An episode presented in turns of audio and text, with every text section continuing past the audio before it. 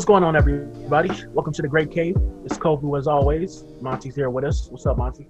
What up? What up? Um, how's life?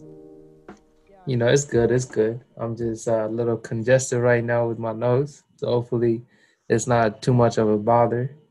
Right, right, right. Yeah.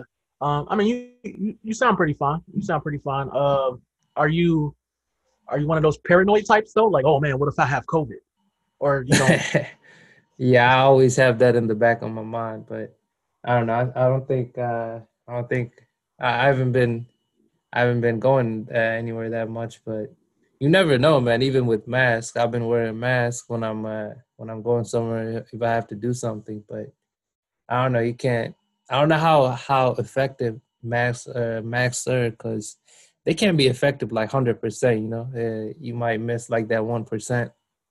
Yeah, it's not a total. It's not a total shield, but I mean, at least you're out here being socially responsible, like wearing it and stuff. Because some people don't give a fuck about it.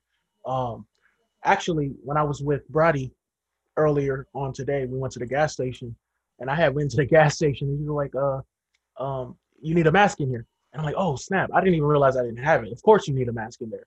But uh, yeah, yeah. And I felt a little embarrassed, right? Because she might have thought like, "Oh, he's one of those ones that think you don't gotta wear a mask." But I really do believe you should wear a mask. I just forgot because nowadays it's kind of like, you know, it's it's just as easy as forgetting your keys. You know, you need your keys, but sometimes people forget their keys, their wallet, stuff like that. So it's still uh it's still something that uh I'm, I gotta consciously think about incorporating into my lifestyle. you know, it's, it's yeah. I'm but- still not used to it, man. I forget sometimes. I'm like, oh shit, I need a mask. But it's like a, it's pretty much part of your outfit nowadays.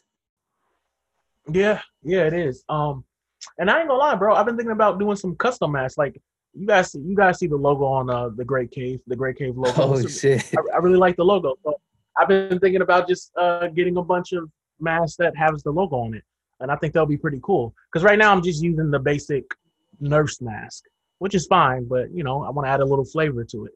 Yeah, So- yeah. Yeah, it's it's, it's Yeah. pretty interesting how masks became part of like merch for a lot of people who are like, you know, who sell merchandise. If you're like an artist or just uh, if you have a brand pretty much, masks uh, they're pretty much uh, kind of a they kind they kind of came in clutch when they to making money for a lot of people. For real though, I mean, that's actually pretty smart. You know, um, I, I want to be, uh, I want to release some merch soon, and uh, I don't, I don't know if I'll be like selling masks, but it makes a lot of sense. You have to, it's like a, a vital thing. So why not? Why not uh, support your favorite brands? Or you know, if you have a brand that people love, why not put it on a mask? You know, Well, with um, the I think that's pretty vaccine cool. coming out, uh, you think uh, we, we we still gonna be wearing a mask for like you know for the foreseeable future? Good question. I would have to look more into it. Now, I haven't. I, I've seen like one article, and the article basically stated that uh, the vaccine is effective, but it has its problems. Um, but Ooh. I'm not comfortable enough to like assess those problems right now. I can't remember off the top of my head, but I, I skimmed through the article. But uh, I don't know if it, it depends on the the problems of the vaccine, and it depends on because there's this attitude, this general attitude that people have, like, oh, well, I'm not going to be the first guinea pig, so I'm gonna give it a few months, let other people use it, and and if it goes right for the majority of them, then then I'll use it. But um, yeah, I think it should be fine. Uh, but I I did hear you might you might feel something a little bit like some un it's it's a little uncomfortable, I guess, but it should be. I mean, it should be fine. I think I'm it's not better really than you know getting the. COVID again instead. yeah, I'm not really a conspiracy theorist. Uh, so that whole anti-vax stuff, I think, uh, I think it's out of pocket a lot, a lot of times, and people, I don't know, people prey on that Yeah. shit too. By the way, this isn't a part of the list of our uh, topics, but eh, I mean, this, it's an organic show. yeah, yeah, yeah. Uh, but uh, you know, there, there's a lot of people that are like skeptical of the, of the vaccine. Number one, and number two, people know that, so they prey on people's skepticism and they said, oh, well, instead of using a mask that doesn't work and a vaccine uh, uh, that's going to give you autism, you should use my product. And then it's a Oh, product yeah. that truly is dangerous. Uh, so I've seen that uh, go around, and I, I just can't stand those people those are some of the worst people to me, Monty. Like uh, people that sell products that are, is actually harmful. So not only just scamming people, but like giving them shit with high amounts of sodium and saying that it's gonna like uh, the most famous one that I can think of is Jilly Juice. Now, uh, Jilly Juice was this uh, product that this woman put out for people that are suffering with. Well, she, she wanted to sell it to anybody and everybody that are going through like cancer, uh, any like sort of crazy serious illness. She would say Jilly Juice uh, uh, will, will, will help you with that. And modern science, modern medical science can't uh, uh, can't keep up with the the the miraculous jelly juice or whatever, right? And people bought it, but not but but it, it had high amounts of sodium. Anyway, long story short, Dr. Phil brought this woman on. Let's say her name's Jilly. I can't remember her name, but it's called Jilly Juice. So I think she named it after herself. And Dr. Phil brought her on, and Dr. Phil also brought my my guy on, a, a friend of mine named Jeff Holiday, who's a YouTuber that specializes in debunking uh, conspiracy theorists and giving anti-vaxxers a hard time. Like he he like completely uh, destroys them. And so Dr. Phil's team, I guess, heard about him. So he brought Je- Jeff Holiday on and he brought brought, uh, brought the Jilly Juice lady on, and uh, they had a field day with her, man. And you know what she said? She um like Dr. Phil brought guests on, like or not not guests, but uh he invited people that used the product onto her show. So there were there were women that swore by it, like, "Oh yeah, I give it to my kids," which is a scary thought. And then there's there's people that Dr. Phil brought on that was hurt by it, that got hospitalized because of it. And um, yeah, it just really shows it really shows um how how nasty people can be. But the most ridiculous claim Jilly put out there was that if you drink her stuff, not only will it uh, kill cancer, not only will it help you with your whatever illness you're dealing with, Monty, she says if you lose a hand, if you lose a toe, a finger, a ear, if you drink enough Jilly Juice for long enough, you can re you can regrow limbs. Man, that's just going too far, uh, too too just absurd. Mm-hmm. Now that's some people like, could be like, "Oh, go ahead."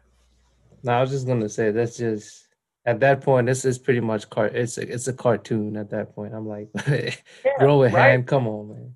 Now I actually have a vulnerable spot in my heart for like, uh, I don't know, like people see that and they believe it, but and, and and people that are on the outside looking in look at it like, how could you be? How could you be so stupid and believe that? But Monty, I don't think it's an IQ issue. I think it's a desperation issue right? Like mm. a lot of these people are like damn near on their deathbed, and the doctor's telling them you got nine months to live. So a lot of them seek out the, this this you know non FDA approved uh, uh, medicinal uh, uh, whatever, and and and it's out of desperation a lot of times. You know, I, I saw this one heart wrenching documentary uh, about the dude that plays uh, the lead role of Spartacus. So uh, Spartacus was a show done by Starz, a pretty good show, by the way. I can't believe once upon a time I thought Spartacus was better than Game of Thrones, but I did. I really did at the time. Really love Spartacus. Hey, hey, man! After what happened with Game of Thrones with uh, last season, I I think I, I haven't seen Spartacus, but I can't doubt it's better than Game of Thrones. well, I think it, it has a better ending than Game of Thrones, but with the, I mean, what's that really saying? The bar is so low. But my, my whole point in saying that was they switched the lead actor on the, uh, uh, after the first season and it took a lot, uh, uh, a good amount of time for people to get used to this, the new actor. But some people at first thought like, oh, he was an actor that got fired. Maybe there were creative differences. But no, he got uh, the the first actor had got diagnosed with a terminal illness, and when he was diagnosed, Monty, he, he had a documentary made about him, and um, like while he was living. See, Monty, it's different when you died and then somebody does a documentary after it. No, he did a documentary recording his last days and Monty was sad because he was going to all these different countries looking for like cures that maybe modern science hasn't, modern medical science hasn't acknowledged yet. And he ultimately died. So we see him. Oh hope. yeah, I heard about that. He, yeah, he, that was a big news. He was a, he was pretty much, I guess, the main main actor in that show, right? Was, yeah, he was Spartacus. He was Spartacus, the leading role, and a great actor, by the way. But yeah, I saw that documentary, Monty, and he had so much hope. Like he didn't let the diagnosis like uh, uh, kill his spirits. But he went to like India, he went to like different countries looking for like, you know, the the, the possible cure, and there was no cure, Monty. And hey man, I can't I can't fault him, man. That's you know, you still wanna give everything a try at that point. It's like you have nothing to lose, I guess. Yeah. it's just sad. Like you saw his kids and his uh, wife go through it with him, and um, Mm. But but yeah, man, it was it was just pretty fucking sad. Especially, I you know I saw that after I saw the show Spartacus and wondering, hey, why, where's he at? Like, uh, why is he in season two, season three? And when I found out why, and I saw the documentary, I'm like, oh, now I get Man. it. And uh, That was Yeah. kind of like the s- similar thing with uh with the Black Panther actor, you know, Chadwick Boseman. rest in peace to Chadwick Boseman. Yeah, man, that's like uh, you you never knew like uh, he was going to that, but after you know after he passed away, then you found out that that's like a shocking thing. That's like insane. Yeah, and I didn't, and I didn't even know he was in his forties either. Like he has a, you know, he has a, you know, black don't crack as they say, Monty. And so he looks young. He has a baby face, and uh, yeah, Yeah. phenomenal actor.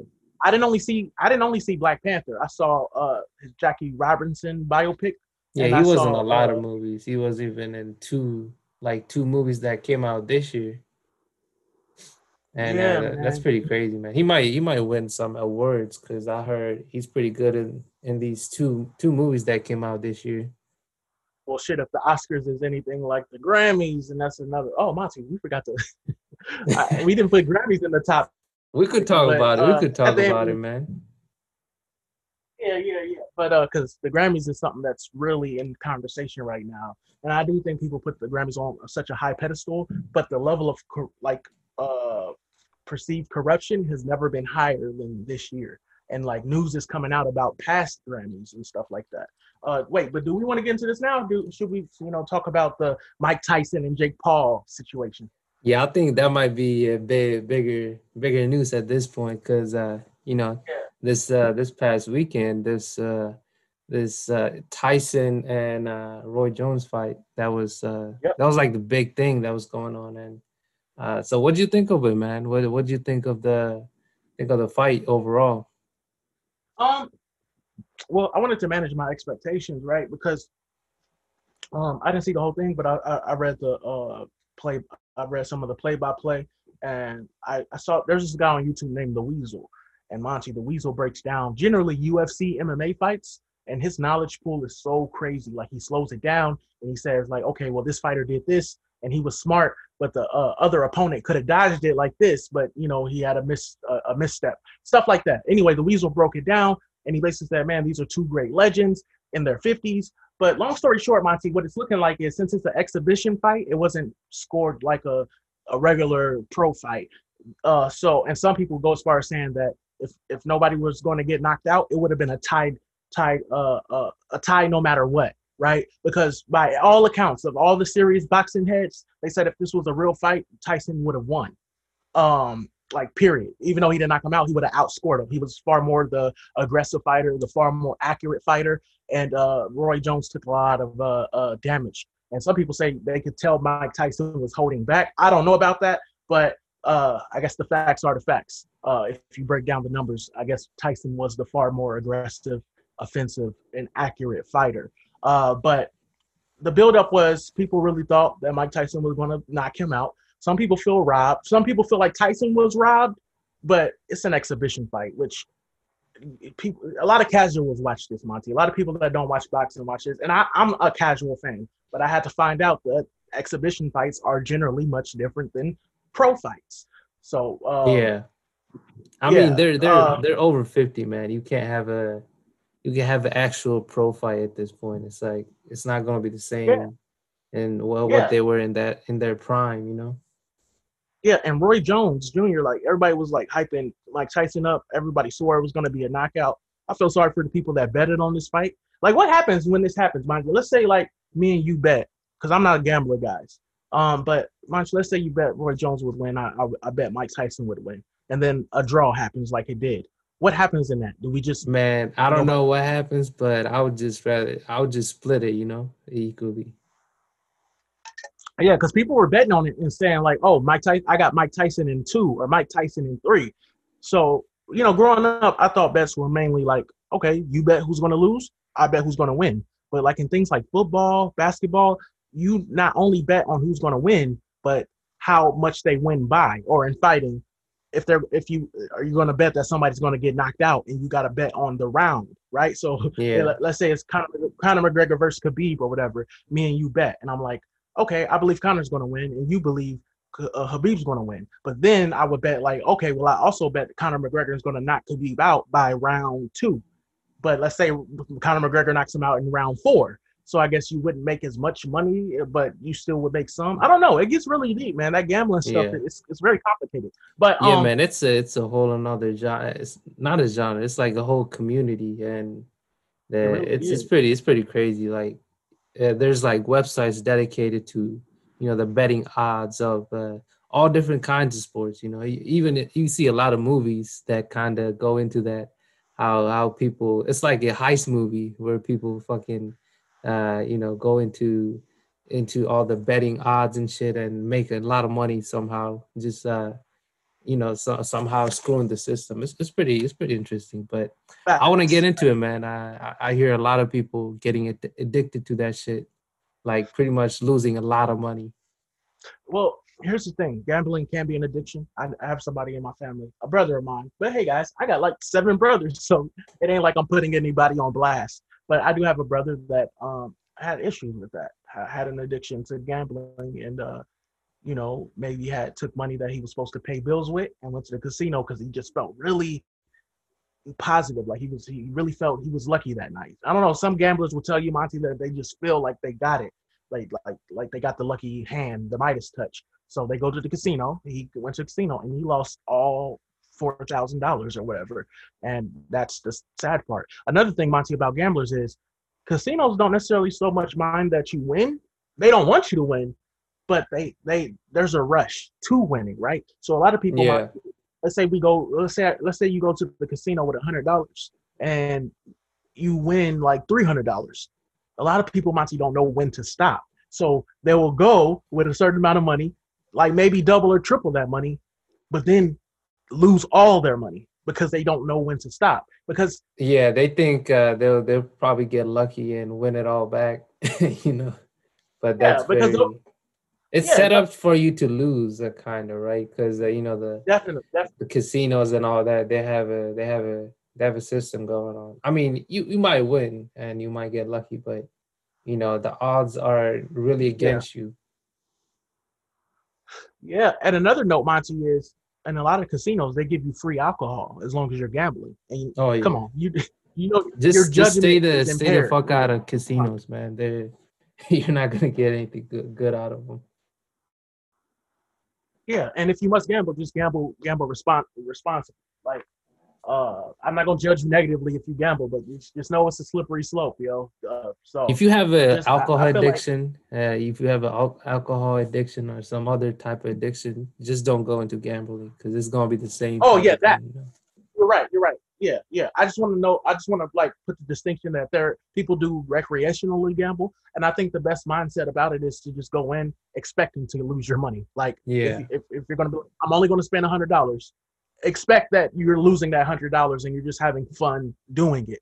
Uh, but when you start digging into like, you know, your savings and stuff, that's when you're. I feel like you're crossing the bounds. But regardless, Yeah. so um, and, and for a later day, Monty, I do want to get into the gambling because uh, gaming has has a lot oh of yeah kids yeah getting Mm. yeah, yeah, yeah. But to stay on track, stay on topic. We're, Yeah. we're gonna get on that gaming and addiction. You know, minors digging into their credit credit card, their parents' credit card accounts, and all that. We'll get into that. That's that like a another day. whole whole another subject, man. But you know, Yeah, we're talking yeah, about Tyson. But yeah, let's get back let's get back Yeah. into that topic. Okay, So, so so a lot of people were disappointed, and that's why I said managing my expectations. I, I felt like it could have went in either way. Uh, and earlier I brought up Roy Jones Jr. because if you look at his highlights or seen some of his fights in his prime, Monty, he was like untouchable. Like some people have him number one best of all time because of how talented he was. Like it's like I don't know, Monty. You've seen the Last Dance, Michael Jordan. He was like the Michael Jordan of boxing in terms of his highlights being so enchanting and magical, and you're like, oh my god, how is he moving like that? He's like a super saiyan amongst regular men. Um, but obviously, since his style required a lot of athleticism, um, he, just he doesn't move like that anymore. But I don't know for some reason people really forgot about the 50 year old plus part. I was like, about to really say that, wanted- man. I was about to say that because I watched the Yeah, whole they- fight and uh, he was. Uh, I, I, don't. I don't get what uh, what people mean when they're disappointed because uh, this was actually a pretty pretty decent fight, man. They actually went the full the whole. I think it was six rounds or seven. Yeah, uh, I'm not sure, but they went the whole whole way, man. And they actually, I was surprised, man. Yeah. And uh, you know, Tyson obviously he does not move the same as in his prime, but he still he still got it, man.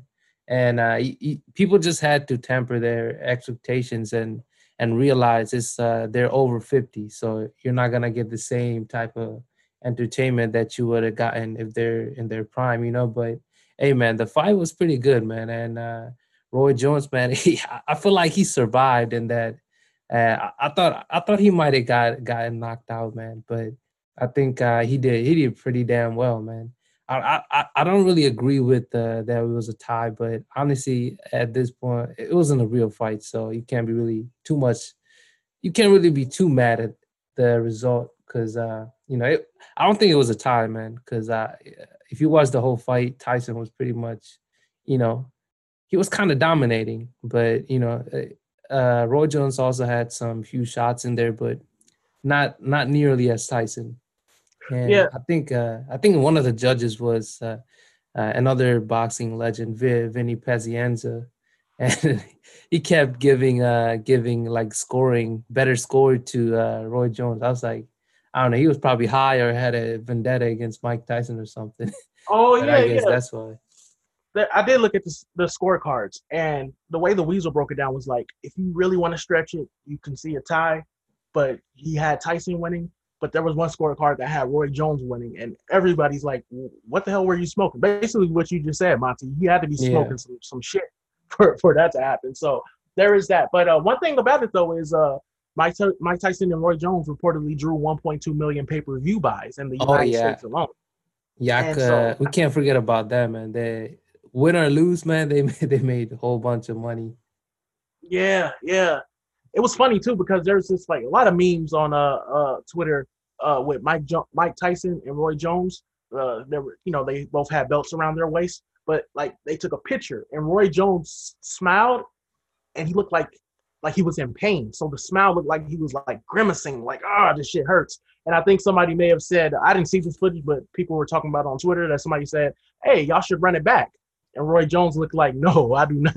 Like he just looked like he didn't want any parts of this. And I think Mike Tyson. From, I saw the interview, man. Uh, I think Roy Jones was uh-huh. like, we'll think about it, man. I'll ask my family. But Tyson was like, let's do it, man. He was 100% in. But Roy was like, I'm not sure, man. I got to talk to my family. first. Hurt. Oh yeah, you yeah, know yeah. it had, had to hurt because they made a lot of money through uh, uh, from this. So for Roy Jones to even think about it, no, that lets you know that Mike Tyson hits incredibly hard. He looks like he was in pain. And again, he's 50 plus years old. Your endurance, your stat, everything's just different at that age, from what I understand. Yeah, man. Um, to go the full length, uh, that's that's uh, kudos to them because uh, that's not easy. Because I was thinking, man, they would be gassed out by the middle of the fight, middle of the you know the probably third round or some shit, but they went the whole round and yeah, that, and that nobody was, got knocked out, man. That, so that that was pretty dope. Yeah. So naturally, we got to segue into the the the fight that arguably had more headlines than Mike Tyson and Roy Jones due to its exciting finish. Some would say disappointing finish, but I'm more so interested in the reaction. So if you guys don't know, Nate Robinson, an absolute NBA legend, by the way, um, who's you know been retired for like decades now. He um he got into boxing, and him and Jake Paul. By the way, Monty, I don't know the backstory, like because it was so random. Like I, I, literally just found out about this fight like like less than a week ago, and I'm like, wait, Nate Robinson? Yeah, I didn't know about it either until this day of the fight.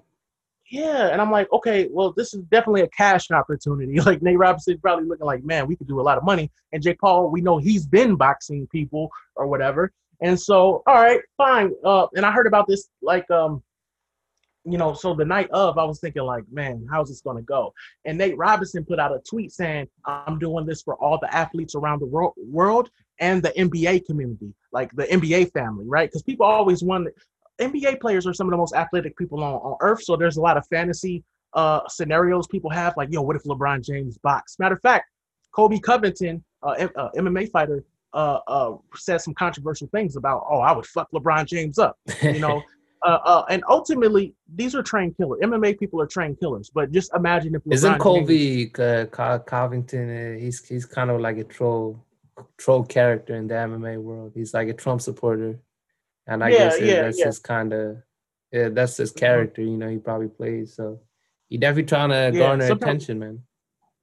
yeah, yeah, yeah. I, I, I don't let you know, I don't give him that agency to like piss me off and get me revved up because it's obviously he's just trying to. you know, I enjoy it, man. I enjoy it. Uh, you know, I'm Yeah. a big wrestling fan, so I, I look at it as a pretty much an act, like you know the heels and the faces, like Yeah, the good yeah, guy and the bad guy. But the only thing is, though, I didn't like when Colby Covington said about Kamaru Usman, who's a, a Nigerian champion right now, uh, and he doesn't necessarily have the most exciting style. Uh, by the way, we're, we're going to get back to Nate and uh, Jake Paul, but I got to tell Monty this right quick. Colby Covington said something about, oh, what is he going to do? Uh, uh, send smoke signals, for, basically implying that Africans and you know tents and stuff like that, smoke signals, uh, basically uh, implying that Nigerians are primitive people that have to use smoke signals to communicate. So that's the only thing. Like, Monty, He's a you can troll, give man. that- He's a he's a he, he has the Right, you know right. the red hat on, man. I, I can't really expect too much from him. But but even then though, right? Like there's a way to get people to hate you without shitting on uh, a population. But to be real though, he did go to Brazilian or, or he did fight in Brazil, and after he beat that Brazilian opponent, he told everybody in the arena, "Oh, you, uh, fuck you, Brazil! You people are nothing but a bunch of filthy animals." and uh, that was wild. That was back then. So yeah, I, I can, based on that, if I think about it like that, then that shouldn't surprise me. But yeah, Jake Paul is uh, uh um I, I guess he's uh taking on that role. But going back to Nate Robinson though, he said, "I'm doing this for my NBA family, Monty." That was one of his main motivations. He stated. Now I don't know the guy, so what I'm thinking is like, oh, this is a money opportunity. Nate Robinson is an older guy, like. I, I just wouldn't imagine him boxing if it wasn't about the money. But he's saying he just wants to represent for the NBA family. And again, going back to those scenarios, people always imagine like, yo, what if what if Kobe and LeBron James or Michael Jordan chose MMA or boxing instead, right? So I guess he wanted to like validate some of those fantasies by saying, like, look, look what I'm about to do. I'm about to fuck Jake Paul up. And to be honest, he probably took Jake Paul like not that serious because even though Jake Paul is younger and more athletic, by the way, I'm hearing Jake Paul is a bigger fighter. Like there was a mismatch in in, in weight, but I'm not uh super sure about that.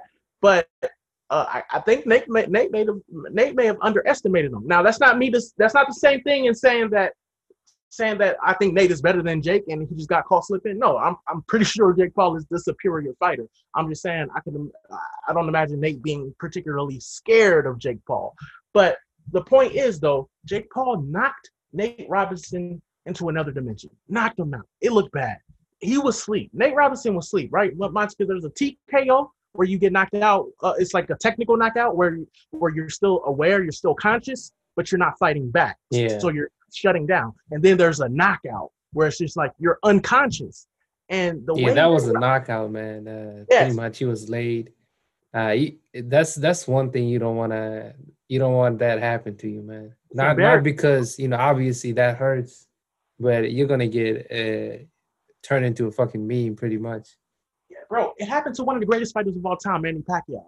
Manny Pacquiao got knocked out before and literally fell in that same position because I'm looking at Nate Robinson right now, and the world went crazy. They had memes of him laying down in the bed. They had him, they had him in bikini bottom with SpongeBob. They had yeah, him, they uh, had they had all the black leaders from from the past looking down on him, you know, to Yeah, the bro. to the knockout knocked out, you know, Nate Robinson. Man, it's Bro. crazy. it's crazy, but not. But it kind of went like because I started feeling bad for him, man. Like imagine your mental health. That's why I was like, That's what I was thinking, man. Uh, man, kudos to him, but uh, also like, why why the fuck would you put yourself in that position, man? I, I obviously the money is pretty good, I guess. So that Right, kind of, right. I guess that kind of cancels out the embarrassment you might, you know. but it doesn't cancel out.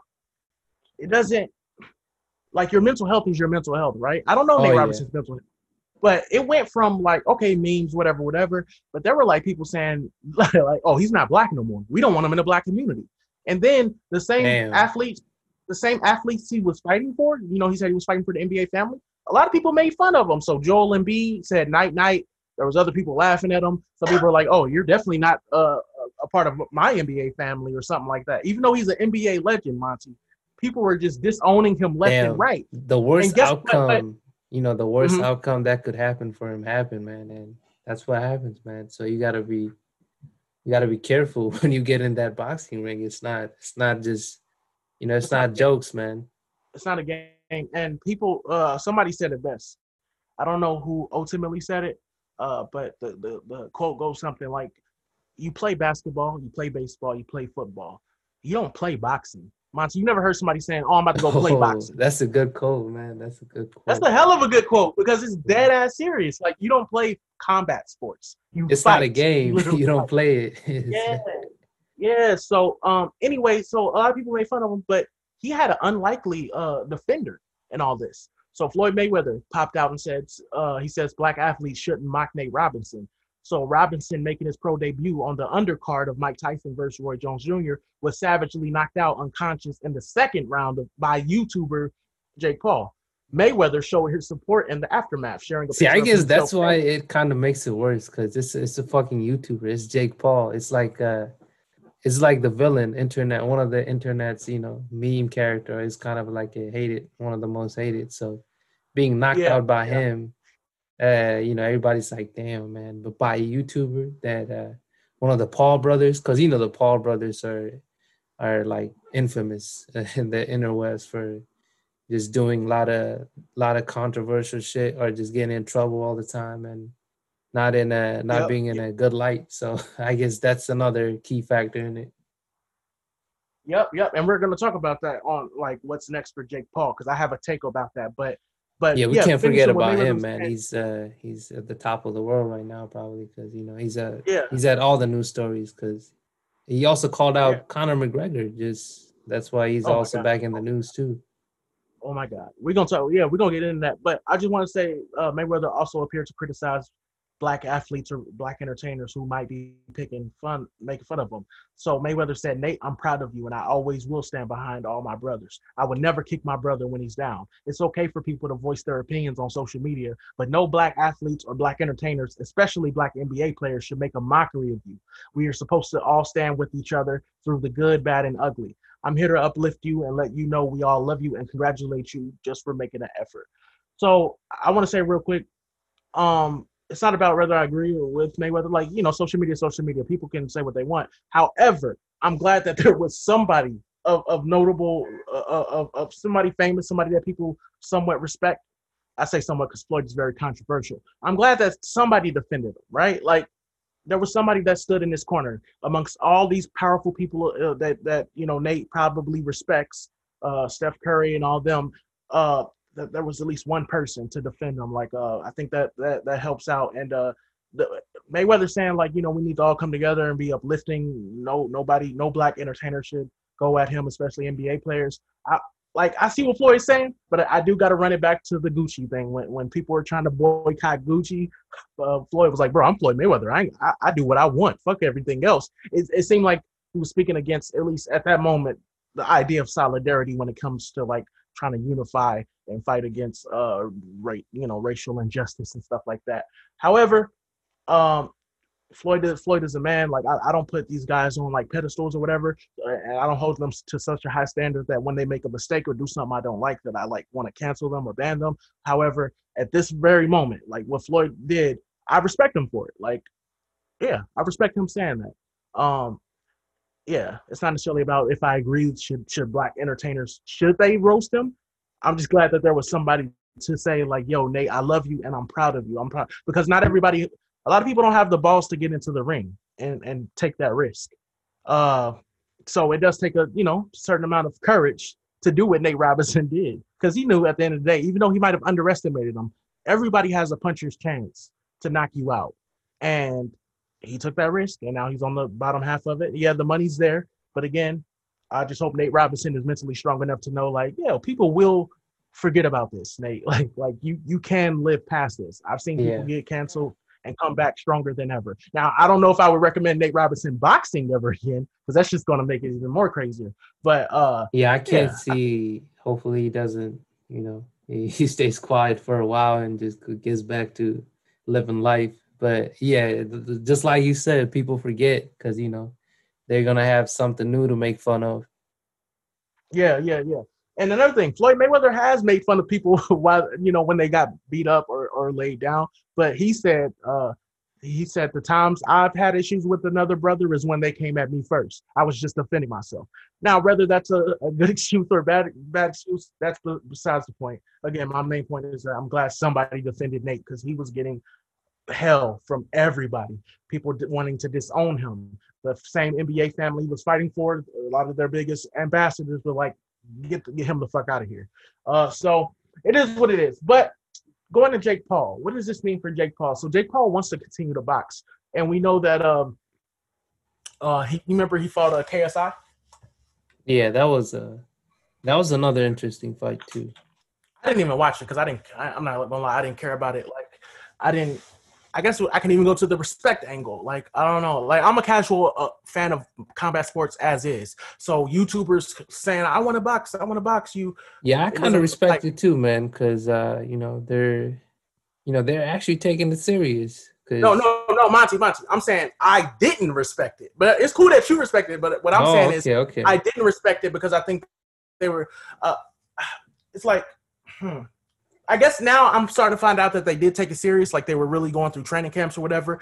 But yeah. when it first came out, I'm like, bro, because you got to understand, Monty. Like, I love hip hop. I live hip hop, right? So when YouTubers were making diss tracks and stuff like that, it, it was so corny to me. It was oh like yeah, I know what you mean. Uh, like the rice, yeah, so, RiceGum of the you know Jake Paul too. He was because he did the same yeah. shit. So you're probably like, oh man. Uh, so what else? What genre? I mean, what field is he gonna ruin next, right? that that's exactly what it was. But l- looking at this, oh, by the way, because I, I wanted to make sure, Monty. So KSI fought Logan Paul, not Jake Paul, right? So excuse me, guys, for saying that. Or wait, hold on. KSI and Jake Paul face off in ring ahead of potential fight. That was January 30th, 2020. But then when I typed in Jake Paul KSI, it said KSI versus Logan Paul event. That that was in 2018. I so think he, he uh, I think Jake Paul fought and uh, I think it was the first one. and uh, yeah, it's it's kind of. I think I remember KSI and Jake Paul fighting too, and okay. then the KSI fighting the other brother, Logan Paul. Okay. Well, well, regardless, guys, and, let let us know if we're wrong, but uh, Jake Paul called KSI out and it was such a cringy video, Monty. Oh my god, he was like, ha, ha, ha, ha. like he did this forced laugh that was so inauthentic, and he was sitting with his mom.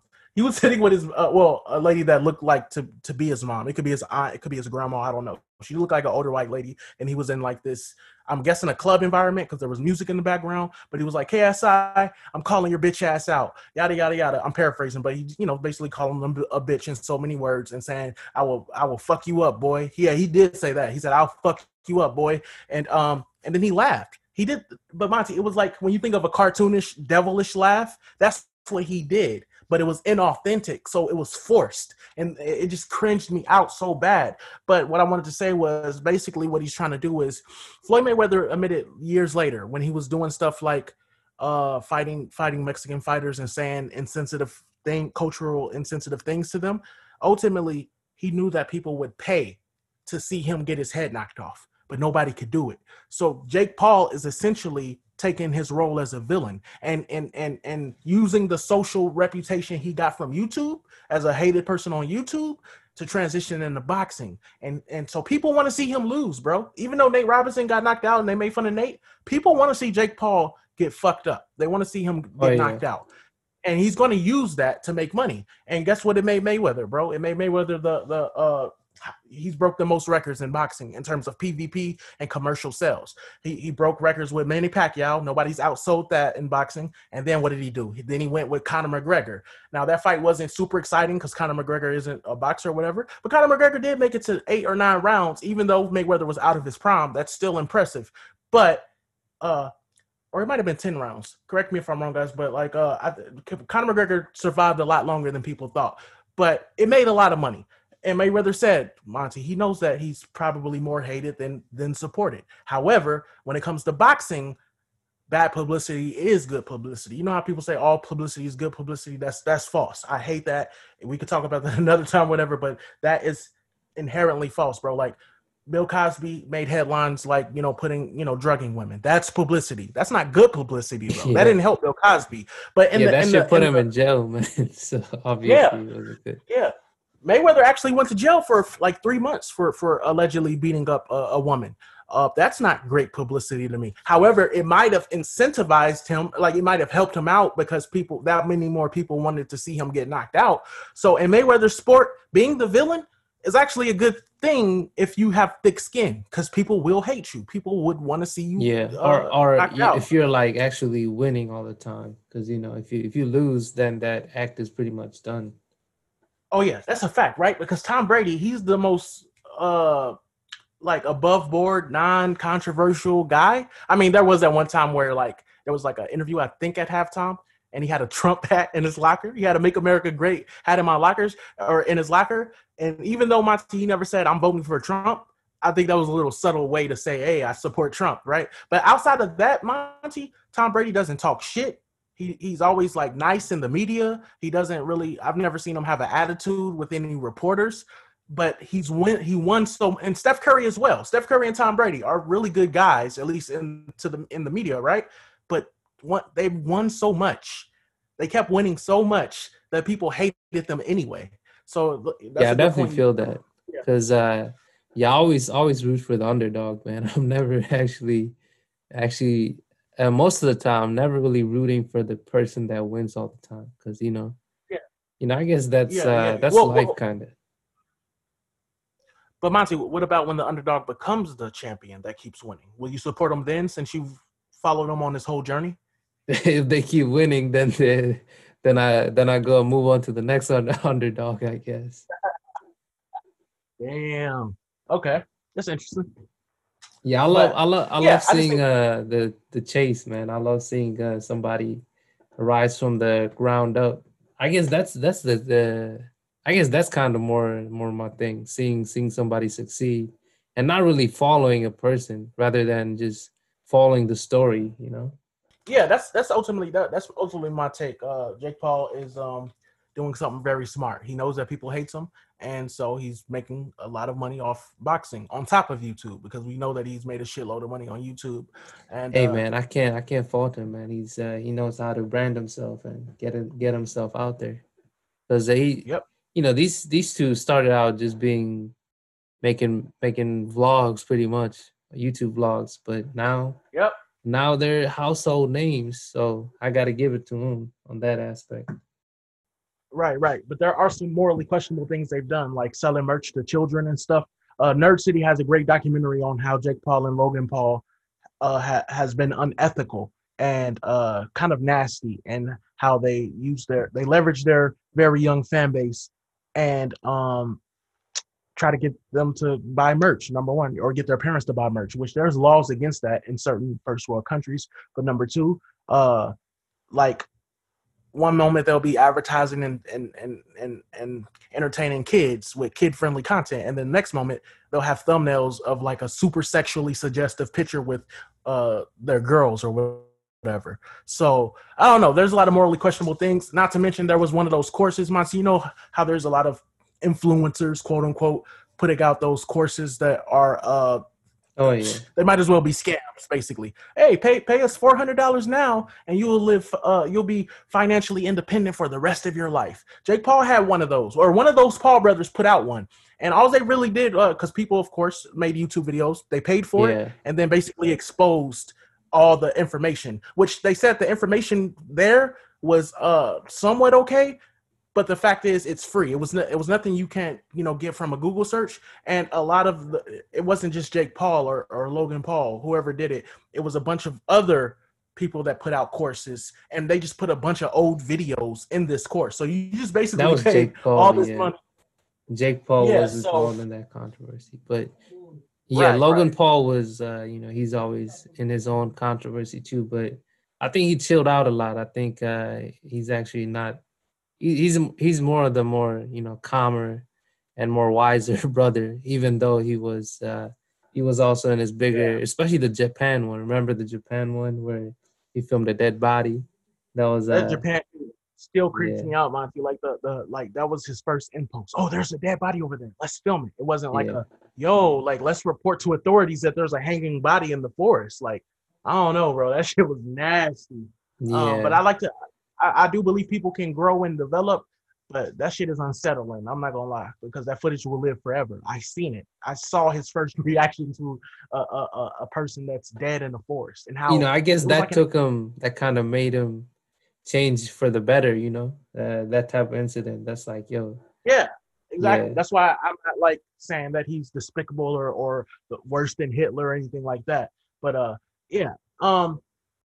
Alrighty. So um, the next topic. So we we went over uh Tyson. We went over uh, Roy Jones, Jake Paul, Nate Robinson. So I guess the next one would be about this uh, headline about a South African DJ song being taken by uh, a, a, by an American DJ and Will.i.am. yeah, yeah. Okay. So how did you hear about this, Monty? Was it just something that popped up? So I sometimes I like to check out a lot of reactions. I think uh, you do the same thing too. Like a lot of reaction Yeah. channels to a lot of different, you know, music, entertainment, a Yeah. lot of stuff. So uh, I was checking out this uh, one of the one of the channels, and I was like, "Yo, this this video has a lot of dislikes." I'm like, you know, usually reaction channels they don't really have. I don't really come across too many reaction channels that have dislikes. You know, obviously they're reacting to some shit, but it yeah, had, yeah. it had like uh you know 90 percent of them were, were dislikes. I was like, yo, that's that's did they say some you know wrong shit in the in the video? yeah, yeah. people to dislike that much, but so it was obviously I guess uh so for this uh I guess uh ASAP Ferg was also in this song and Will.i.am. Uh Okay. so this DJ, uh I guess her name is Megan. They they kind of took uh took the song from a from a from a I think uh from Nigeria, Nigerian uh, DJ, Gotcha. DJ Lag, and they it's it's not even took. Obviously, I think they they sampled it right. You know how with hip hop, a lot of music gets sampled, and Yeah. uh, they did not credit him. And I don't know how they found out. Obviously, probably the DJ DJ Lag. He probably found out. Yo, these these American you know artists took my shit. So now I gotta call it out. Ah, Okay, well, let me- all my fans. right. I'm gonna read this excerpt real quick uh, from this article. So it says award-winning producer and musician Will.i.am has publicly apologized for his role in this week's drama surrounding South Africa's DJ Lag and Megan Wright over the song "Culture." Following the backlash from social media, Will.i.am took to the social media to apologize. In an Instagram video he posted, he said Megan was not to blame. So Will.i.am quote, I'm here to clear up the situation between the song Culture and Drop Ice by DJ Lag. First, I want to take the time to apologize to Megan Wright from the bottom of my heart. Megan, I am truly sorry for putting you in this situation. Um, the musician went on to say he needed everyone to know that Megan does not deserve the hate being thrown at her. Uh, quote, Megan didn't do anything wrong. The person who was at fault is myself. When the song was turned in, I turned in the credit information to Megan, and I obviously got the credit information wrong, he said. Uh, I apologize to DJ Lag. You are an awesome producer. You have an amazing future ahead of you, and I'm so sorry for getting the information wrong. He ended the video by saying. Um, now, uh, there's a lot of backlash backlash to this apology, and so so when when public figures get hit, there's the little there's like approaches, strategies, almost a formulaic damage Yeah. control uh, damage control response that a lot of times doesn't it doesn't translate well. And in this instance, there's a lot of unhappy people that didn't like the apology. So I'm gonna read some of the reactions to it. Yeah. Somebody said, uh, and this is on Twitter. Somebody said, "How you apologize to her and not the creator of the beat? Please, 2020 in now." Damn, Monty, I didn't even pick that up. Like, so the creator didn't get no credit because he did say Megan. He apologized to Megan uh, uh, over and over in that little excerpt I read, but not the creator of the beat. Okay. Uh, another uh, somebody else said, um, "Did you have permission to use the song? Yes or no? You auto tune dingbat? Damn, auto tune dingbat, man. Well, like it was a legend. Like it, he's he's a legend, but in this case, that legendary status doesn't matter if you're doing something wrong to, to, to somebody else, like another artist. A lot of people can't separate that. So Will.i.am saying that she doesn't deserve the hate she's getting. Monty, this is a new situation to me. If she's literally getting hate for basically c- Yeah. telling the world what happened to her, That's fucked up. And that's that's what I hate about fan bases and fandoms, bro. They put their their their, their favorite artists on such high pedestals that they can do no wrong, and they're gonna even if they're in the wrong, they're gonna go at the person in the right and just say the worst shit they can, just to like you know uh, hurt them. Anyway, somebody else said uh, in response, "I know a liar when I see one. You in particular have been accused of ripping off songs for years. Now you're going to learn." Somebody said we need this apology to and, and money to DJ Lag. I'm not gonna lie, Monty. I was like, maybe Will.i.am can do something else outside of an apology because this is obviously.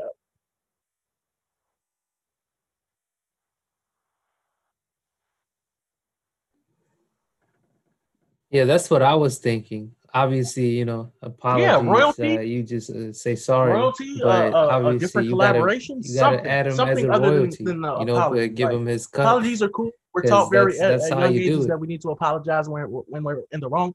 But when it comes to this music shit, man, uh, I, I do believe credit yeah. is important, and I believe um, you know, to right that wrong, you got to do something probably beyond just saying sorry. So whether again, whether it's a collaboration, a royalty offer, uh, publishing, whatever the case may be.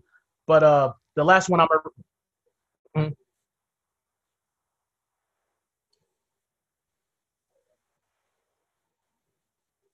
See the thing the thing is interesting here is because you know hip hop comes from a sampling culture. So a lot of older songs uh, back in the day, obviously also now too, but I think nowadays uh, a lot of things need to be cleared. Like the sample needs to be cleared if you're gonna put it out through a label and stuff.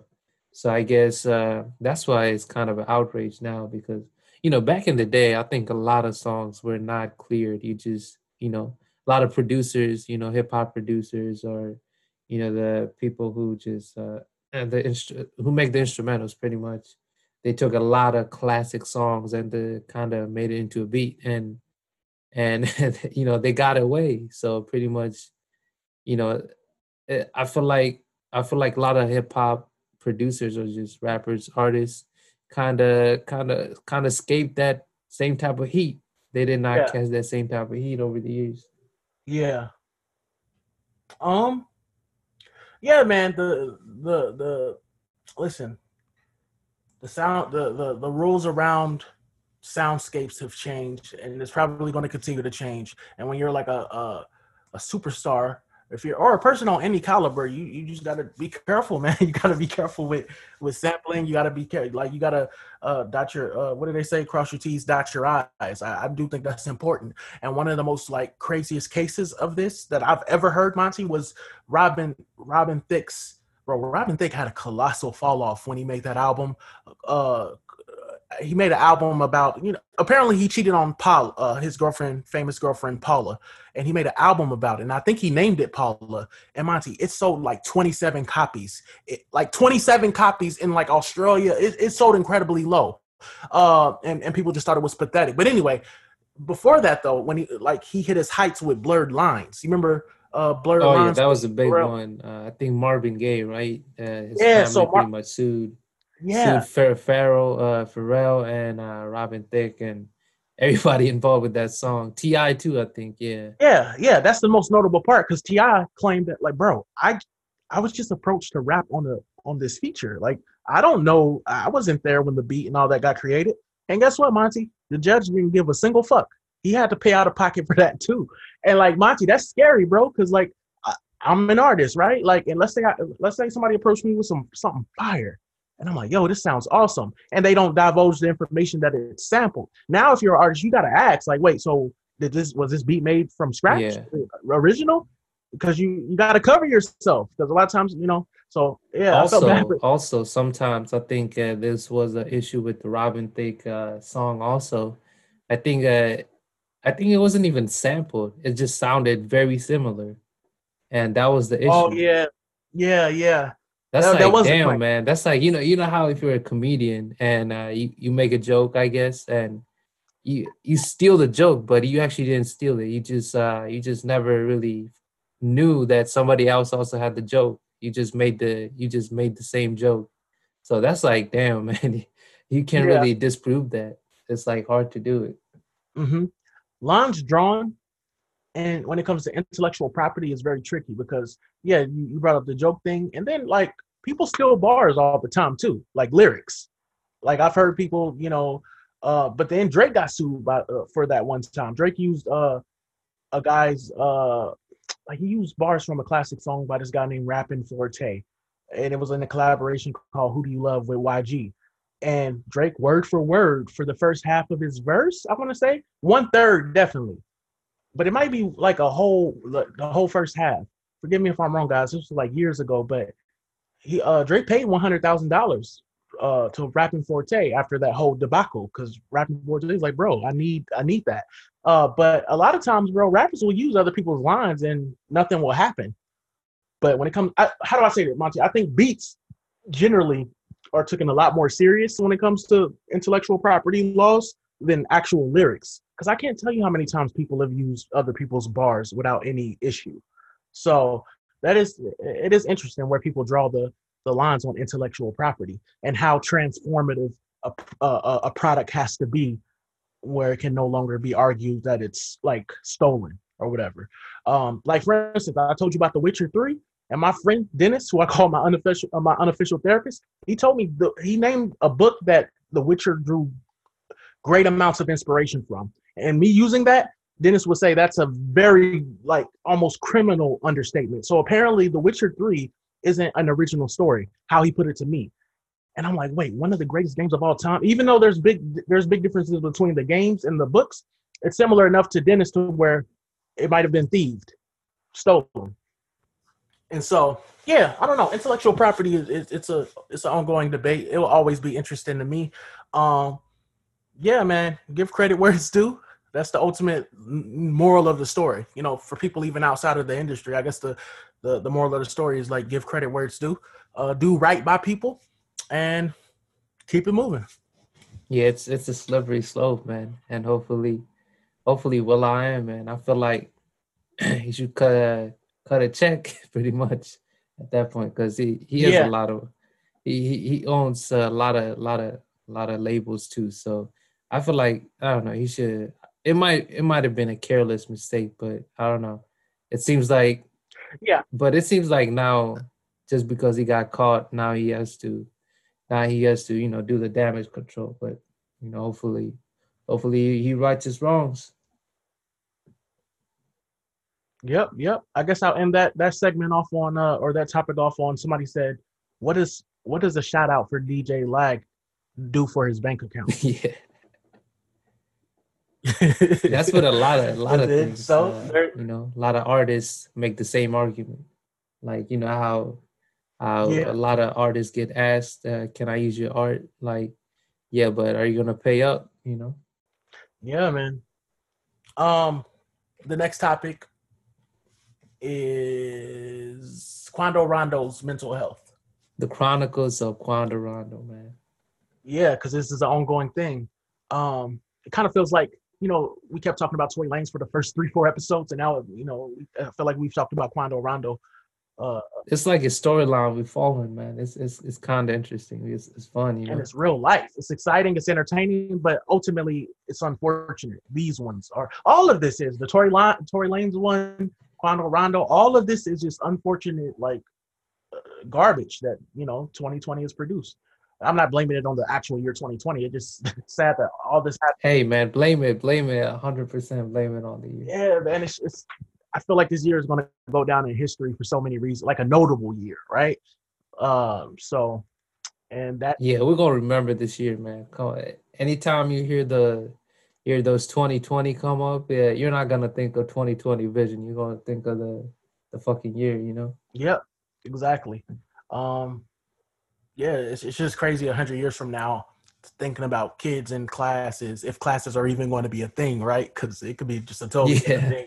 Uh, looking back on like, oh, life in the 2020s, it'll be like how we looked at lessons from the 1920s, which in America it was called the Roaring Twenties, and then you go into the 1930s, it was the Great Depression and all of that. Got to go in. You go in the 1940s, there was World War II. There's always some big event that marks the whole thing, but 2020 set the tone for this decade. 2020 set the tone for the for the uh the 20s, the 20s of of 2000. Yeah, just like how 9/11, you know, set the set the theme for like 2010s kind of. Yeah, or no, the 2000s. Yeah, the 2000s. Yeah, yeah, yeah, yeah, yeah, yeah. 2000s. Yeah, Yeah, but it's um, like that's crazy how one one big event or just a whole year kind of sets the mood yeah, man. for the rest of the rest of the decade. But I'm all about hope. I'm all about positivity and optimism. So uh, here's to 2021 and beyond being a little less, a little less harsh, a little less demonic. Um, you know, there's going to be a little bit of bad in every year, but 2020 does feel like an overboard. If 2020 feels overboard, and then you throw in the pandemic, we have to have whole lifestyle changes. So it's it's it's pretty crazy. But transitioning into Quando Rondo's mental health, uh, so we know that uh Quando Rondo was involved in the scuffle with King Von. You guys probably heard a lot of people talk about this. I'm just giving a little backstory. Uh, King Von uh, attacked Quando Rondo outside of that uh, hookah lounge in Atlanta, and we know that uh, Little Tim, Quando Rondo's homie, shooter, uh, some people call him a hero, some people call him a villain, uh, shot King Von twice, and King Von died in the hospital. Uh, rest in peace, King Von. I really liked his music. I play him a lot. I played. I don't. I don't just play him after he died. I'm not one of those fake fans that like act like I've been riding, uh, riding with him. And and there's a lot of that, Monty. Like when the art- artists die, people really will feel the need to say, "Oh, I've always loved him since before everybody else." When really they're on on them because of the death. I'm not so much mad at like people just finding out about people after they die. I hate when people like Nipsey Hussle. When Nipsey Hussle passed away, people are like, "Oh, where all did these where where did all these fake fans come from?" Monty, you can't blame people from for Yeah. finding out about a great artist later than you did. Like it's always been a silly argument, but there is a such thing as a fake fan when people pump fake about how long they have been listening to somebody. But I was yeah, bumping there's King Von definitely a line, you know. There's definitely two sides to it. Yeah, but I've been bumping King Von for a very long time and following OTF for even longer than that. Like I, I was there when there was the Chiraq explosion with Chief Keef and Little Durk, and you know what Little Durk did for King Von was literally a movie. Monty, you mentioned how this is like very cinematic. It is, bro. King Von beat uh murder cases, and attempted murders, and all that, and King and, and didn't even really aspire to be a rapper until he got out and then you know he experimented a little bit uh Lil Durk was like oh you have something and he blew up so fast and he's a gangster drill rapper but he had a female friendly audience which is kind of different Monty like so you might go to a King Von show and see a bunch of females there and be kind of surprised because of the content the subject matter you know he's a gangster rapper but you know there was a smooth element to him that a lot of people a lot of women enjoyed but going back to um Quando Rondo though there's been these I'll be honest. though, I'll be honest. Uh, what's up Before before everything that happened with them, I, I never heard of Quando Rondo or King Von, man, until until Yeah. his death. So I'll be honest with Yeah. that. Yeah, no, no. I, I'm Mhm. glad for that. See, that's that's being Yeah. real. You're not faking like you've been been on them like that or whatever. But uh, yeah, Yeah, I usually I usually you know I usually keep up with all the hip hop shit, but I probably is uh you know probably not not that section of hip hop. You know the streets, what's happening in the streets. yeah, yeah. But he was definitely approaching that point to where like he was approaching that point to where you've heard about him, you re- whether you listen to that subgenre or not. Like he was doing really well with Billboard Billboard success. Had just put out an album on October 31st, 2020, and it was doing extremely well. And uh, yeah, man, it's a tragedy. But going back to Quando Rondo though, the mental health, there's like signs that his mental health is like suffering right now, right? And of course, some people might hear that and be like, "Well, of course, of course, Kovu, like you, you're Yeah. involved with your best friend going to, or one of your best friends going to jail for defending your life. Of course, you'll be mentally suffering." But I have to say that because some people look at these artists like, "A, they're not human." B, I feel like people really forget that these artists are just like me and you in terms of they bleed the same blood, they put their pants on one leg at a time like us. But uh, um, basically from from from what I've seen in this video by this channel called Diverse Mentality, uh, he was talking about how Quando Rondo basically put out a uh, a a post to to the world saying he's been ready to end it all. You know, kind of like that cryptic suicidal vibe. And this is something that I've been seeing from like other artists as well, like NLE Choppa. There was like a little there, there was this time like I can't remember if it was like a year ago or like six months ago, but uh NLE Choppa put out something similar, like like basically being depressed. and had uh, there was like suicidal undertones to whatever he posted at that time. And he's a gangster rapper, right? And and traditionally, This happened in 2020, right?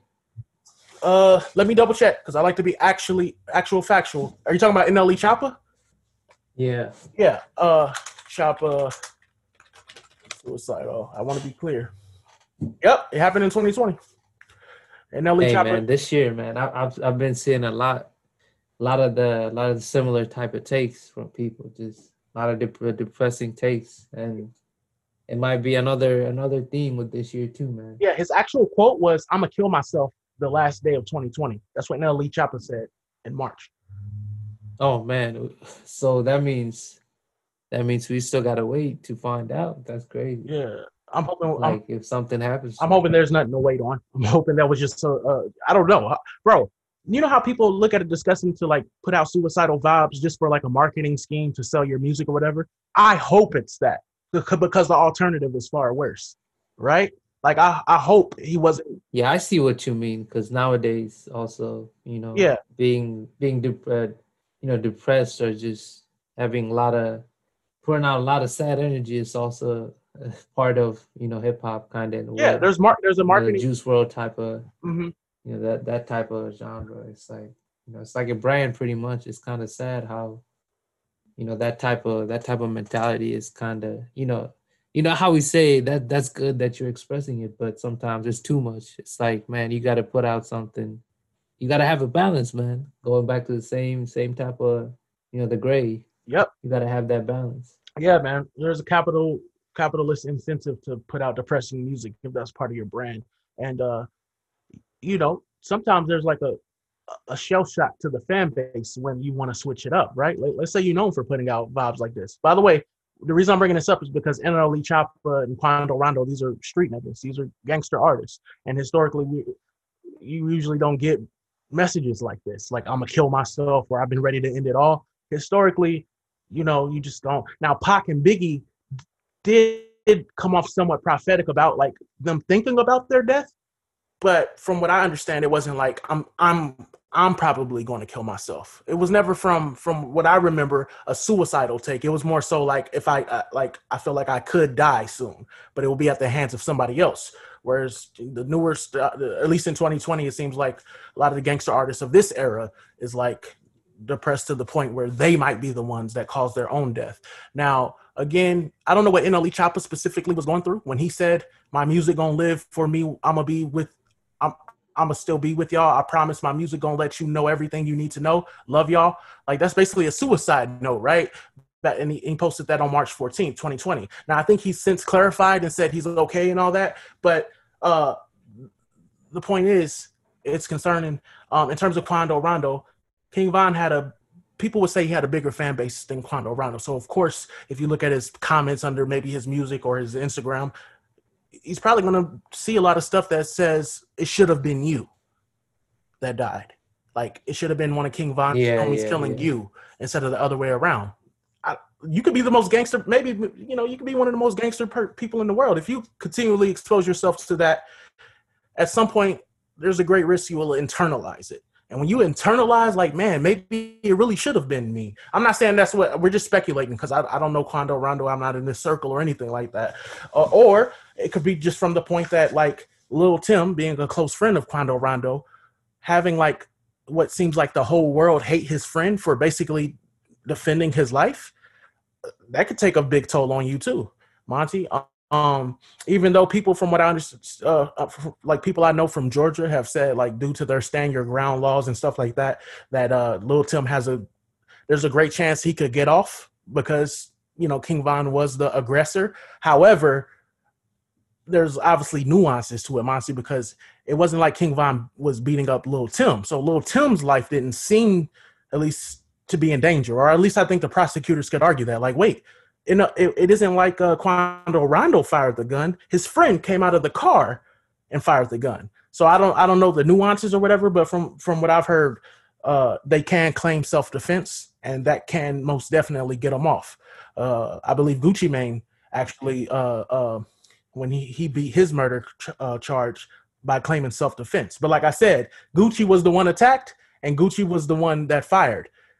Quando Rondo was attacked, but it was his friend that fired. So I don't know about the nuances of that. And there's been a lot of ongoing debate on whether who was right or who was wrong or whatever. Um, but I can kind of see it from from both sides or whatever. Um, I was just surprised that um, um, I don't know, man. It, it, it's a big mess. I was about to say I was surprised that like King Von, you know, actually fought because I saw him in an interview suggest that fighting in 2020 is silly. A lot of niggas ain't fighting out here, Monty. Like back in the day, you might hear old old old heads say like, "Man, back in my day, we'll just go in the backyard, fight, and then get over it."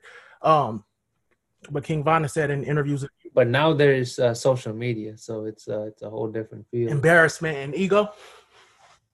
Yeah, yeah. The, the, there's a lot more mental. It's it's more mental games uh, added to it with social media, with the internet. You know. Yep. So it, I I feel like that makes it worse because it's a lot of, you know how social media is. It's it's a it's a lot of manipulation going on. A lot of a lot of bad uh, bad effects to it. Uh, how it how it affects you mentally. So that that definitely get, that definitely makes it worse in my opinion. It would constantly be thrown in your face that you got your ass beat or something like that. Like the story will get out about who won, and um, nobody will ever let that person, whoever it is, forget that they got beat up by the person they were beefing with, or they might be called a pussy for not taking it further. Um, it's sad, Monty, because some of the same people that say, "Oh, we got to put the guns down," or "We got to." We got to get past this. We got to be about peace. Might be the same people saying like, "Oh, you're a bitch because you're not doing anything about it." You know, uh, fans really do hype this stuff up this isn't a unique take. I'm not giving you guys a crazy hot take or whatever, but fans really do hype this stuff up. Like imagine getting on Instagram every day and seeing a gang of people say like, "Oh, why aren't you doing anything about this? Why aren't you? Why, where's your disc record? Or why aren't you going to his? Uh, why aren't you going to any of his shows and and threatening to shoot them up or something, or or actually shooting them? Like fans." Or they kind of feel it. They they kind of feel the fire, ignite the fire. You know, make it worse. Yeah kind of kind of uh kind of cheer them on to yo you got to do this you got to do that you know? Yep. look at or you know they they bring the news to you like a pigeon like uh, yo did you hear what, what what this person said or this person you know it's like causing commotion. Yep. Yep so um i saw an interesting take though uh you know if it was the other way around if uh Quando Rondo was in King Von's you know the place uh, that he was he was taken away. And I've, someone someone said that king von would be you know facing the same type of ridicule that quando rondo is facing right now. So that's pretty yeah. interesting. Yeah because king von had a bigger fan base. I feel like the person that has the bigger fan base always uh is in the they have an advantage right? So um yeah. and we've talked about this before on the podcast monty like when you're up against somebody with a way bigger fan base than you, that's it's hard when you don't have nobody defending you.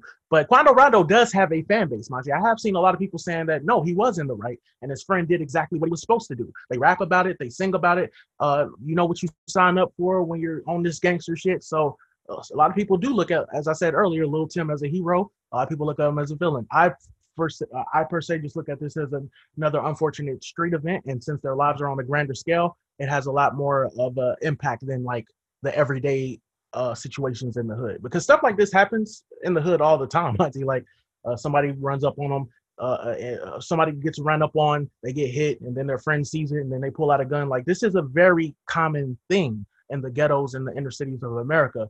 But their lives are put on the grander scale because they're famous, they're talented, they're, they're hot and they're exciting and they diss each other in music and and this isn't like YouTube diss tracks. This is really like life or death diss track.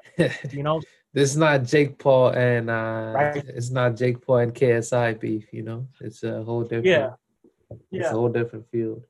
But but something that doesn't really get talked about, and I'm not like mad that it doesn't get talked about, right? But you, you know, there's a lot of subtle calls for help and uh, the mental health aspect of engaging in that ego fight that that that uh, you know, pissing contests on who's the more alpha male. Nobody wants to feel like they're the beta male, and so um, there's a lot. See that that probably adds adds to it too, like uh, uh, having to feel like oh you, you're you're the bigger man, like you got to prove something. So that kind of it kind of puts a pressure on you too, like like pretend to be something that you're not probably.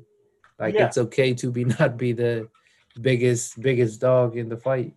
Yeah, or it's it's okay to know that you're the bigger man, and other people don't acknowledge that, right?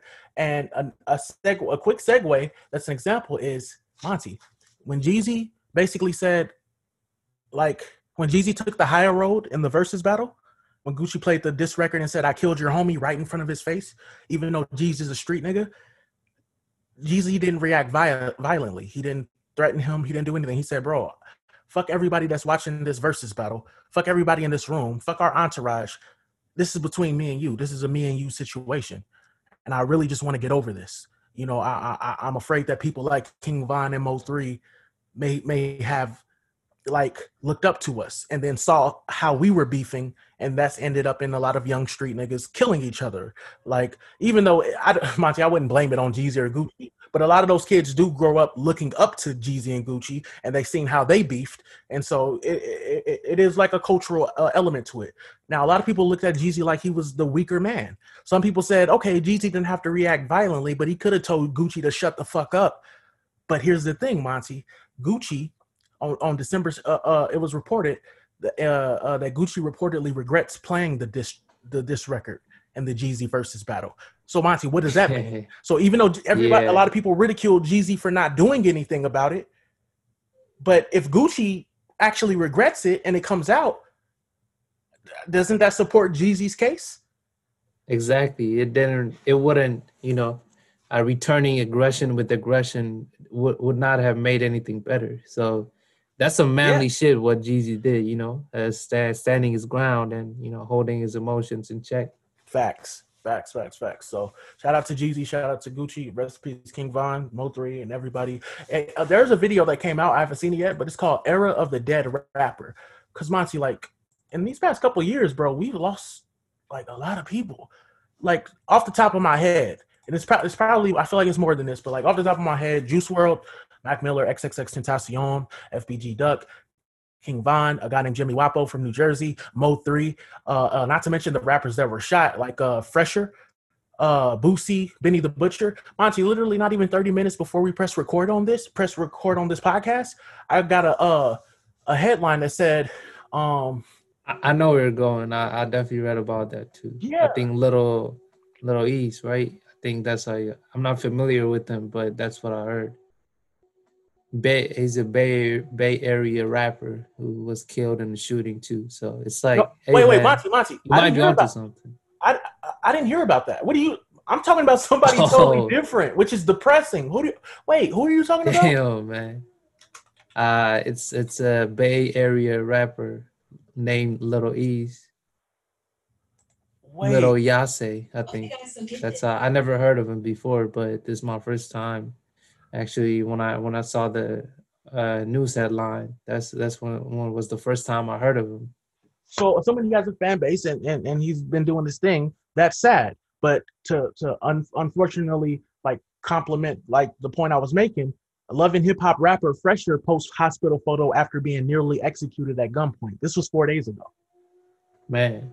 So bro. It's a trend pretty much. It's it's uh you know you know self uh self-fulfilling prophecy or whatever whatever you call it. When you see it's uh, happen so often then it becomes a norm.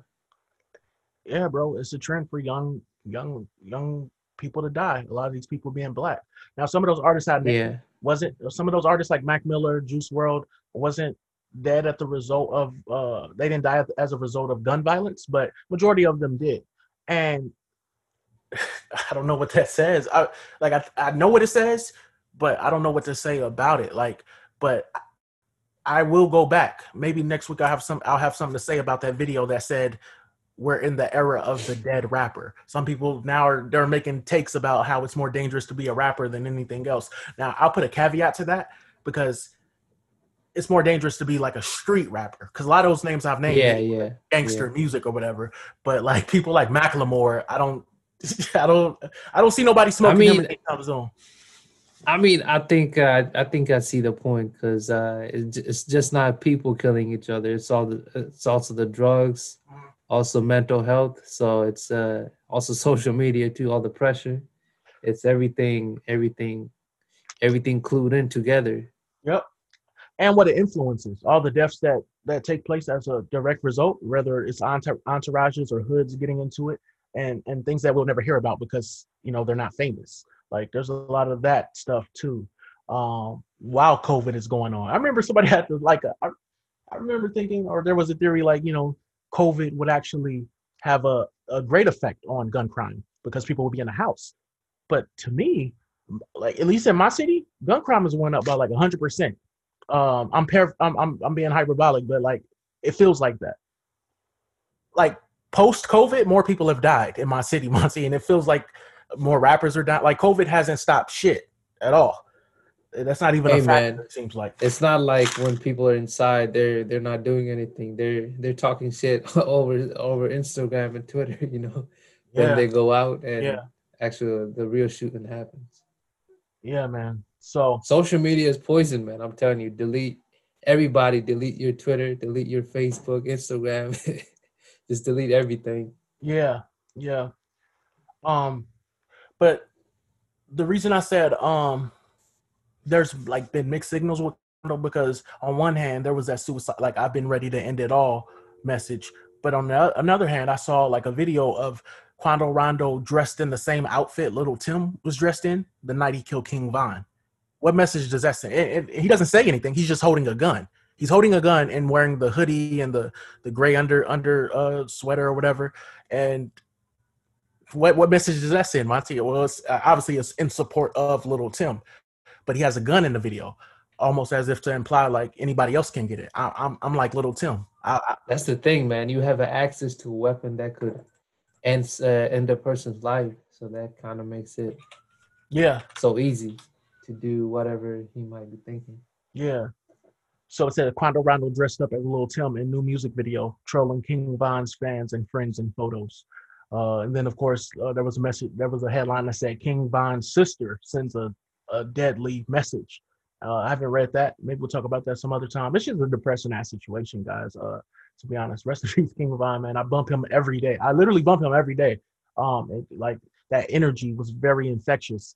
And uh, even though I'll self censor and not like rap along to like some of the disses or names that he would drop from people I didn't know for like about people I didn't know, um, that energy was just really infectious. He really had talent, and uh, yeah, man. I, I hope his uh, friends and family are are, are are, recovering, or you know, the best recovery I can hope for. You know, I know it's very it's easy for me to say like I hope they recover, but that's something you might not ever be able to recover from. Remember, Monty, there's a video of King Von going back to his hood and and basically like giving a hundred thousand dollars to his closest gang member, like his friends, and uh that was an inspirational video for like niggas like me, even though I'm not in no gang or anything like that. Like King Von comes from O Block.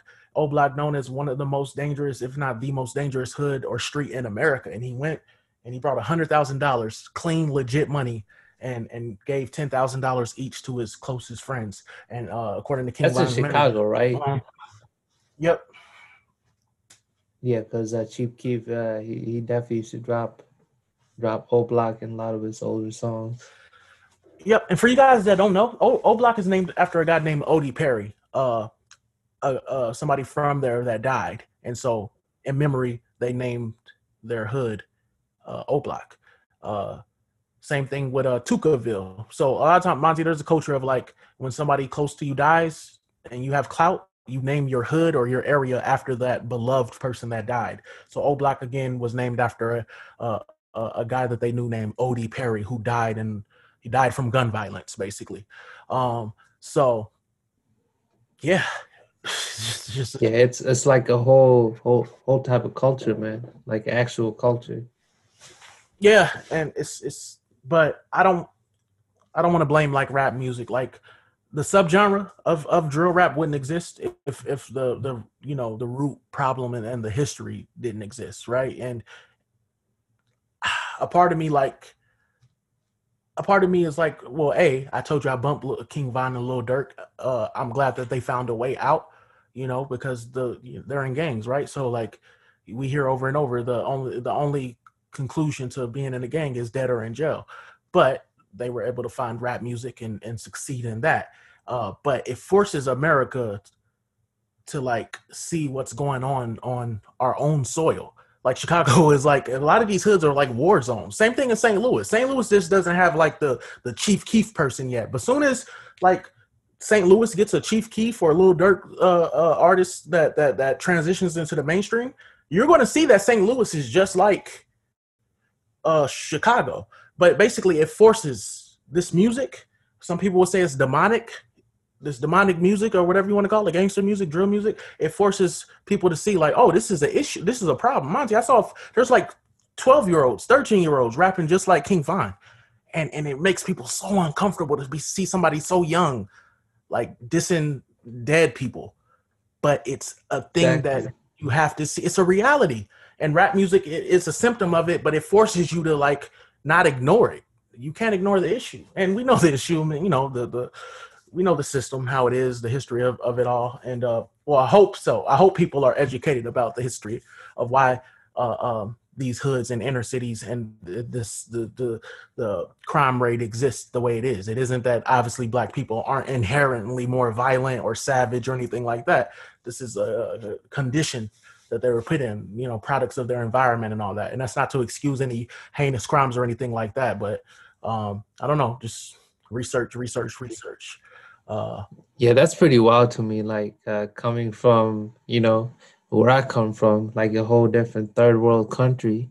You know, yeah. people even even my family or friends, you know, they when they think of America, they think of uh, like a like a modern some some place way more advanced than where we come from. Like you don't expect it to to have a have a place for the hood or whatever. You know, you don't expect it to be. You don't expect it to have places like that where you're not supposed to go because you know uh, you always hear like oh you, you should not go around these type of neighborhoods you know you don't should you shouldn't go around these parts and that's pretty crazy to me man how how these type of places actually exist in america yeah and it's unfortunate because people with like uninformed opinions look at this like oh it's a product it's just black people then but again oh yeah yeah the legacy a lot of, a lot of foreign people just yeah. just in general a lot of people have that as a, the assumption pretty much. Yeah, but the but they forget to, you know, because I understand coming from a third world country and then coming to America and grind, working your ass off and having all this opportunity that you didn't have, and then you look at these these hoods that exist full of people that you look at as disgusting savages that call themselves demons and savages. I can see how one would look at them like, oh my god, that culture is so sick. Like how like how do how how do the single mothers allow their kids to turn out like this and then when they die say oh, yeah. oh, they were such a sweetheart but the problem is they they forget to include the legacy of america the legacy of why where why these gangs formed in the first place uh and a lot of these gangs yeah we, yeah we don't we don't focus on the why you know yeah we focus on what or uh, you know we don't focus on how or why exactly exactly so um and that's not me you know, shitting on anybody else or, or whatever. I'm just pointing out what I've seen and how sad and, and unfortunate. But I can see why, you know, where they're coming from uh, to a certain extent. Uh, but or not extent to a certain extent. But the conclusions they draw, in my opinion, comes from having an uninformed opinion about the history of America.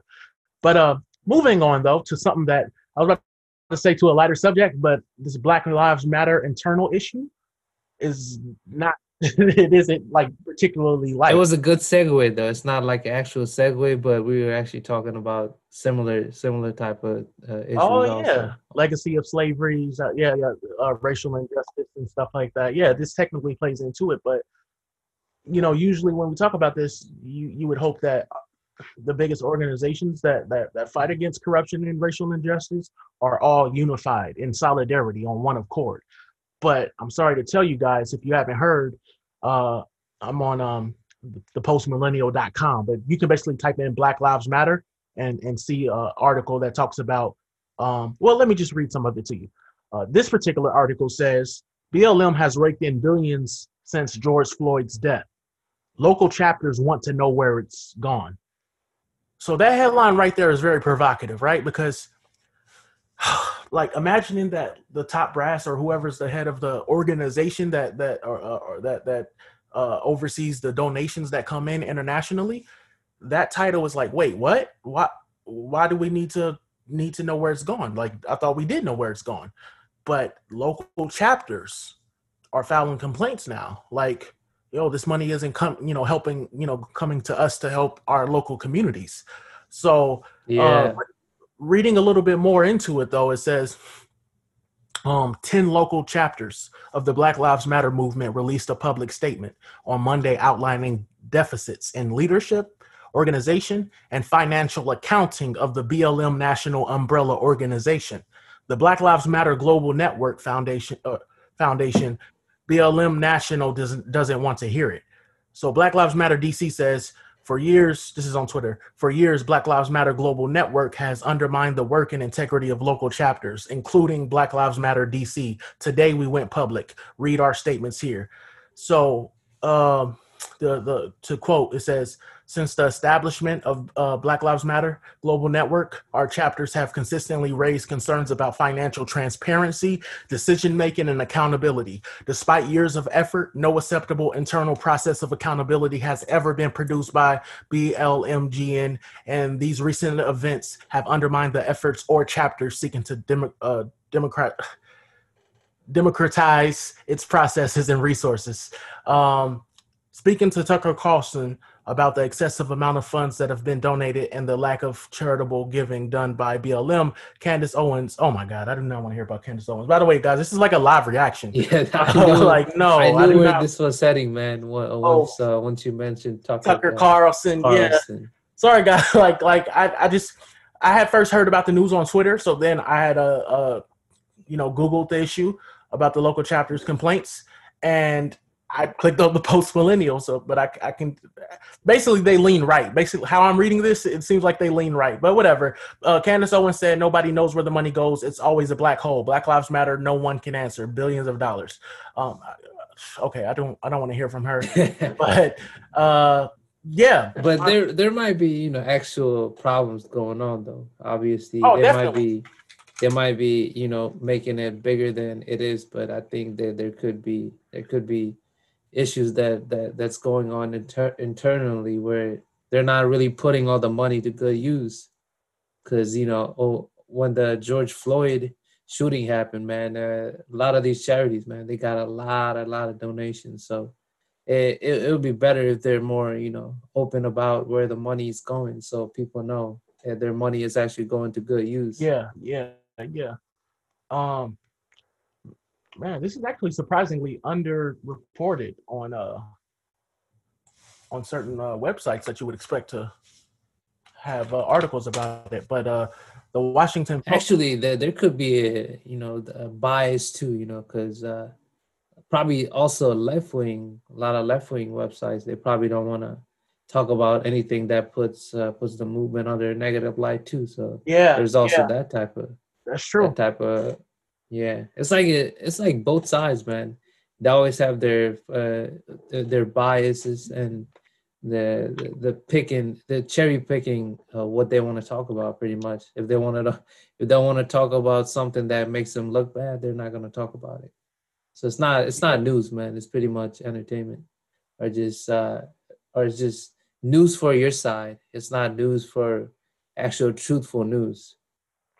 Yeah, yeah. There's there's incentive for for it to be like a uh it's just bias, right? But everybody's biased, but there's levels of bias bias though, right?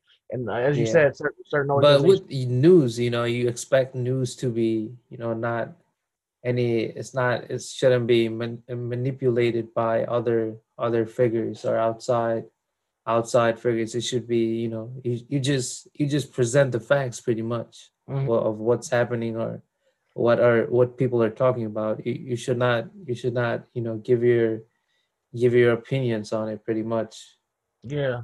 I guess I gotta wait for like further updates, right? I just want to like let you guys know that there is some internal issues. Uh and the ones that seem to have took the lead on it is BLM DC, uh the BLM DC branch. Um but a group of lo- uh, 10 local chapters is renewing demands for transparency and accountability from Black Lives Matter Global Network.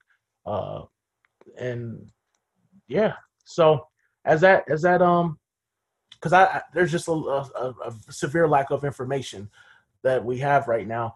Um, but I did read you guys the statements. I don't this isn't something.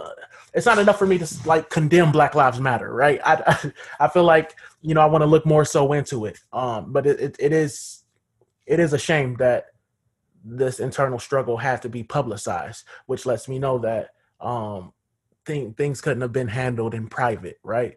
Because you again, you want to stand in solidarity, you want to stand as a unified front or whatever. Um, and there's al- already been people for, for, a long time ago talk about talking about George Soros and Marxist stuff that I still haven't seen enough evidence for. Uh, that George Soros is like this this menacing uh, figure, Jewish figure behind uh, Black Lives Matter, and using it to like uh, create uncivil uh, uncivility and incentivize rioting and stuff like that. But this shit right here. There's also the Koch brothers. you know, there's always oh yeah, the Koch brothers or or the George Soros who are pretty much controlling everything. Yep, yep, yep. That's what people like to, you know, people like to say from the left and right, like the extreme right. left and right. Whereas me, I just rather wait for the facts. Like I don't have like a, a great exciting take. I'm just uh it's just unfortunate that this is a thing though, because um again, I think solidarity and unity is everything. But when uh, Black Lives Matter did get, they, they raked in a lot of money this year, uh, and I just hope it's going to the right places. I guess, like it. yeah, the sh- the change. Uh, I mean, the, the change should be. You know, you should see that the money is actually affecting these communities, the the billions of donations that they that they have received. Yep, exactly. The people that's been there since the beginning. You know, the people that didn't need to see anything on uh, NBA courts, floors for them to like do something. Like those are the people that that that, that matter the most. And uh, I hope that gets figured out, man. But um, yeah, yeah. But we we can't also forget that you know. Uh, it, it, also needs to change politi- politically too, you know, because uh, obviously money can't uh, just these uh, just these organizations they can't do everything because uh, it needs to change fundamentally through actual laws and policies too you know yep exactly that's like the main way to kind of change uh, overall the system but that's going to mm-hmm. take a it's going to take a lot of work yep so an extension on on on that on that note i, I think this is a a cool little segue not it's not like a smooth way type of segue, but the, it's topical. It's very yeah. It's still political, so yeah, yeah it's definitely. Yeah. But like as Monty said before, like we did the podcast, it's like oh, this, this, political shit is very exhausting. But the conversation does need to be had. That's not an excuse for us not to like talk about it. Like uh, I'm not even talking about this on the podcast, but like uh, these conversations do need to be had. Like change needs to uh, be made, and change isn't easy. It's never easy, and it, it, it's supposed to make people feel uncomfortable by design, right? Uh, there was even yeah. back in back in uh, the civil rights era, there were black people that were afraid of of disrupting the status quo. Um, but Martin Luther King and and and um, you know the people that believed in him were brave enough to to to stand tall and not worry about how uncomfortable people may feel because we're dealing with human rights, right? And so police brutality is a real thing. And the conversation around it, it uh it's it's a very um it's a very heated topic. It's a heated topic and it's nothing new. Uh the only thing new about it is that um there's the camera phones, right? So we see it a lot more. So we're a lot more closer to to to unfortunate tra- tragedies that happen. It's recorded. But a lot of these deaths, the George Floyd type deaths, like has been happening in the 90s, 80s, 70s, uh, definitely the 60s and before that. Like this isn't nothing new, but it's in our face right now. And so we're going to keep hearing these names because we're going to be personally intimate with the de- a lot of the details that come out when these uh, unfortunate videos come out of uh, innocent unarmed people being slain.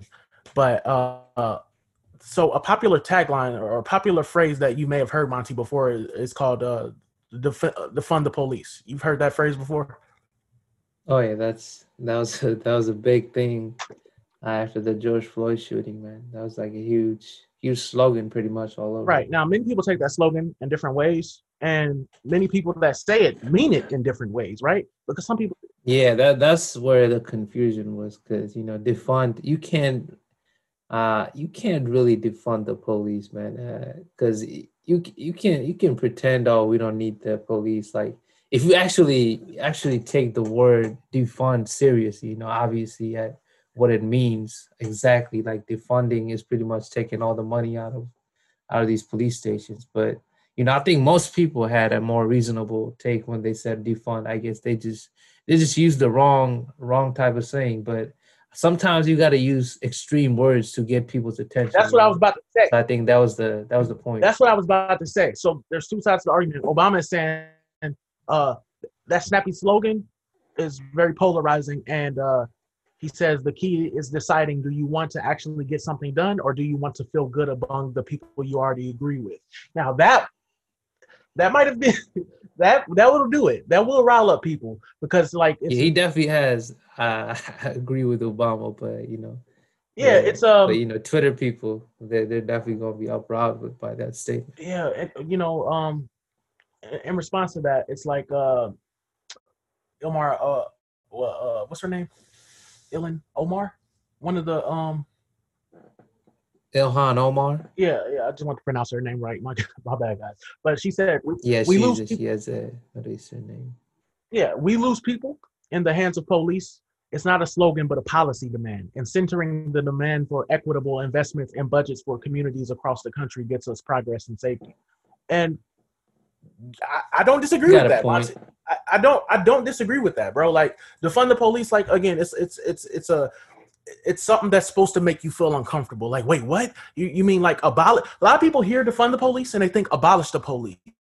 But Monty, like a lot of the, a lot of that statement, again, depending on who says it, will tell you that like a lot of these police like uh, like like they get like such huge budgets that it's almost like they become militarized to the point where it's less about um, de-escalating and more about handling uh ha- handling escalation and maybe yeah. even being a part of escalating it right so now you've seen cars that uh, police cars that look like fucking tanks and stuff like that so i think some of the argument is like no let's like take some of those funds that were given to like uh police departments and stuff and like put it in other institutions.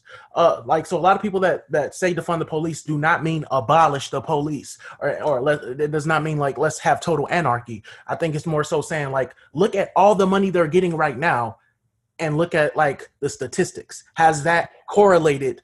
You know, is militarizing the police actually helping the issue or is it actually exacerbating the issue?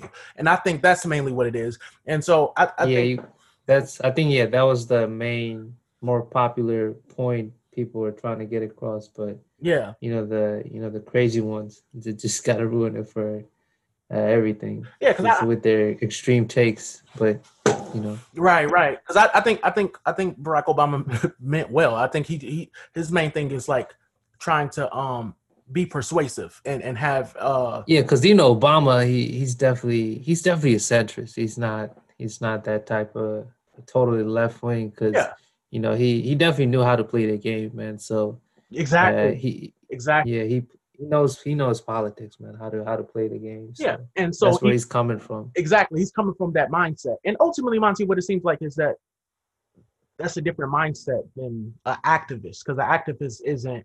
It, they're in the political realm, but they're not like senators and or, or, or presidents where they gotta like be like uh, uh, appease the other side or whatever. And so it's just ultimately a different approach. Now, I see some people saying what Obama said was harmful and disrespectful to the lives of Breonna Taylor and all that. I don't, nah, I don't.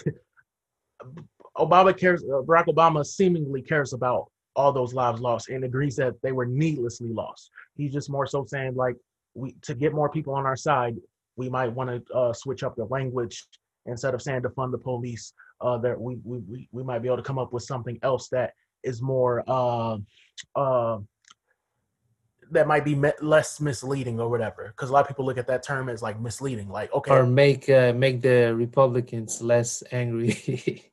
oh yeah, well there there's that there's that. So um yeah, I just wanted to put that out there, guys. I don't have like a landmine take or whatever. I don't think what I don't think Barack Obama um is like I, I see where he's coming from. But I also see the other people that say, bro, protest isn't supposed to be comfortable. We're not supposed to come up with a slogan that makes other people feel like, oh, okay, I see what you're saying. It's supposed to be something that's kind of loud and brash uh, that gets people's attention. And if they want to engage in the dialogue, then I, we can lay down the policy demands we actually have. Like, like there's actually substance behind the defund the police uh, slogan.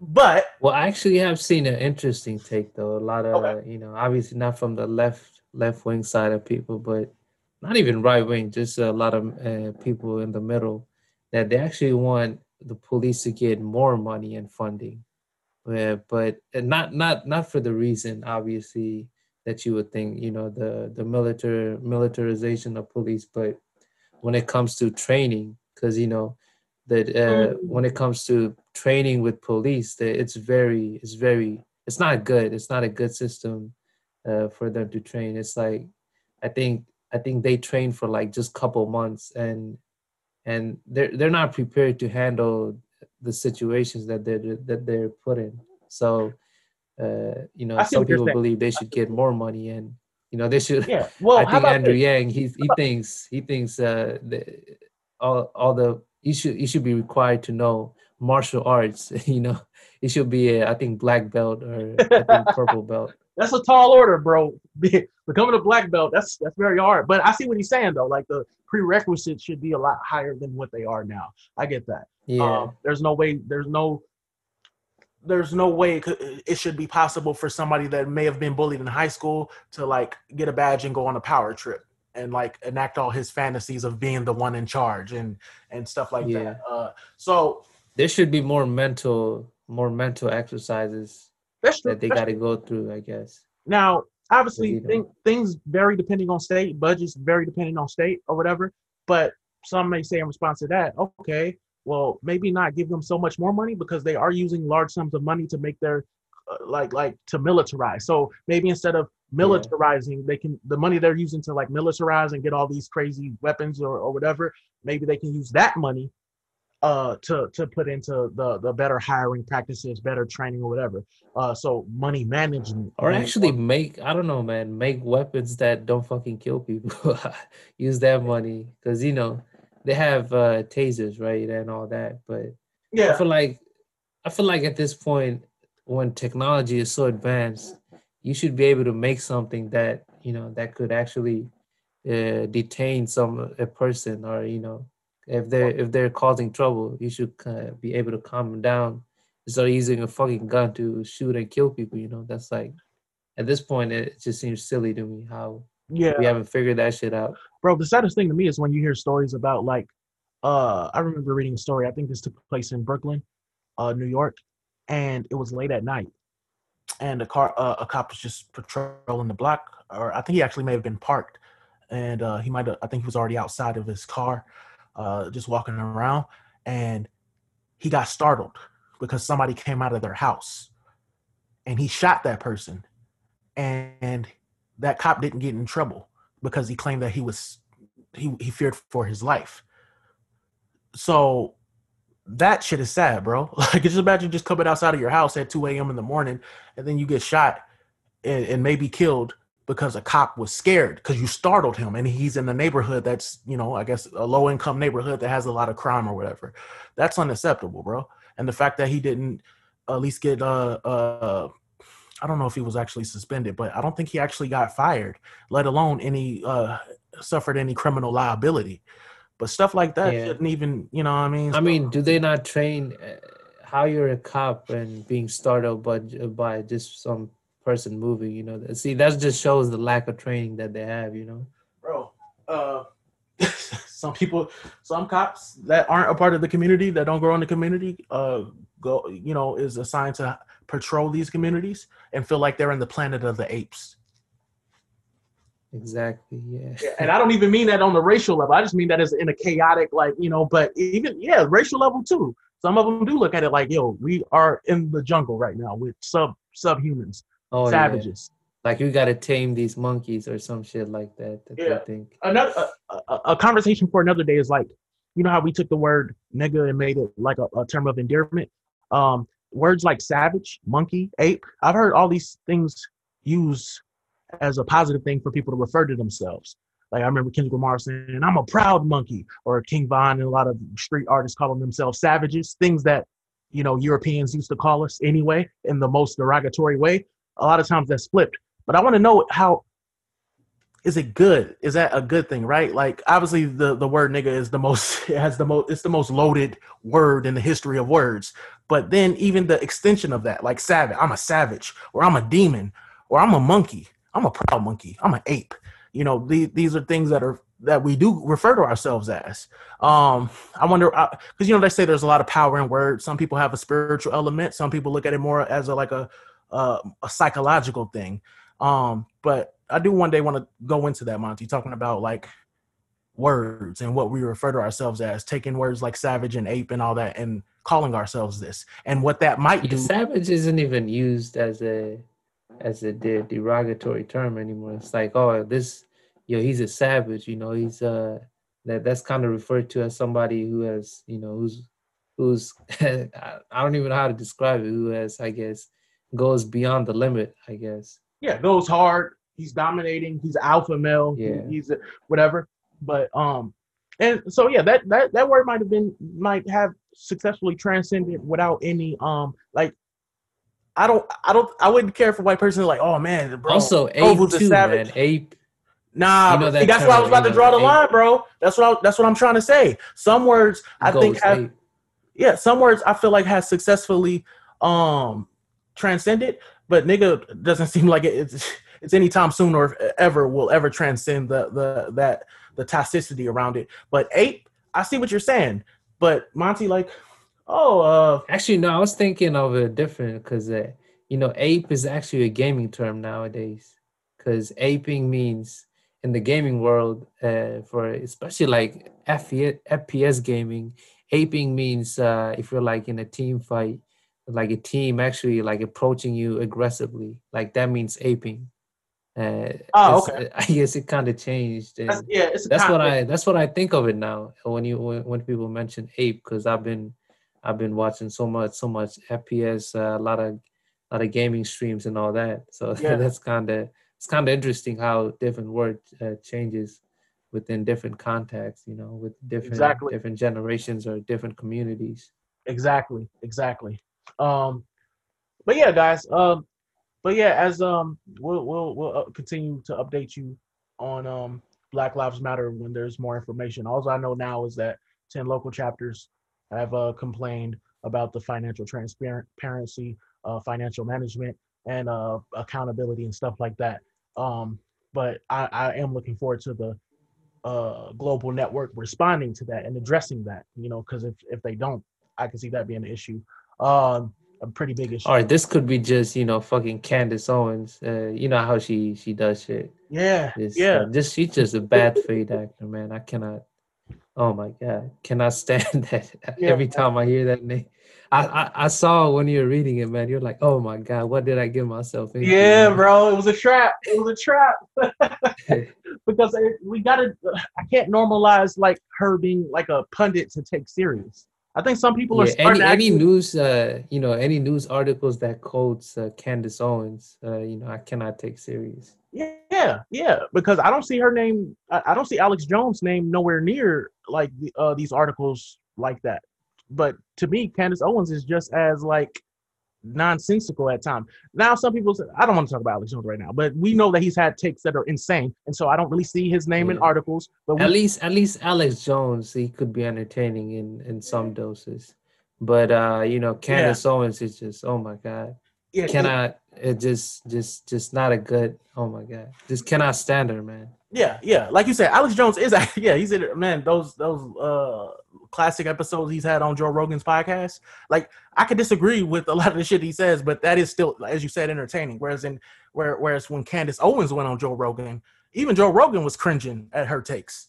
So that, that- I feel like Yeah. that says something. yeah that's what i mean if someone is uh, even if someone is uh where even joe rogan can't take you serious that's when you you just just just failed as a person yeah, but I guess she has her fan base, you know, uh, and that's what she does it for.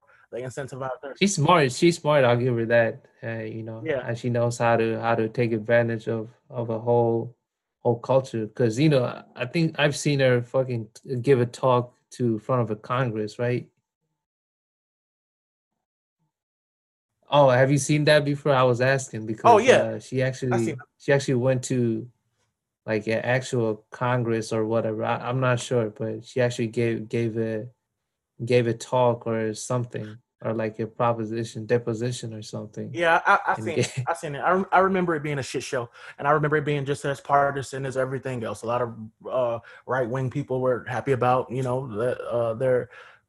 I was I was about to say token. I know that's like a controversial word or whatever, but they they were happy to see Candace Owens, a black Republican, do what they called uh, standing up for Republicans and um, ethering, killing the the Democratic uh, parts uh, people in Congress, whereas Democratic people were roasting her for her poor performance. They live in a whole different world, man. Like Yeah, I can't believe like 50 more probably more than 50, I don't even know. Probably 50% would actually think, you know, she's actually making sense. That's that's what crazy well, she did have that Kanye co-sign. That that that did some stuff as well. She was very happy about that. I think Kanye, even Kanye thinks she's crazy, man. I haven't I haven't heard, heard him, you know, actually he kind of distanced himself uh, from her. Yeah, especially when she claimed that he made her merchandise. But on to the next subject. I'm tired of talking about her.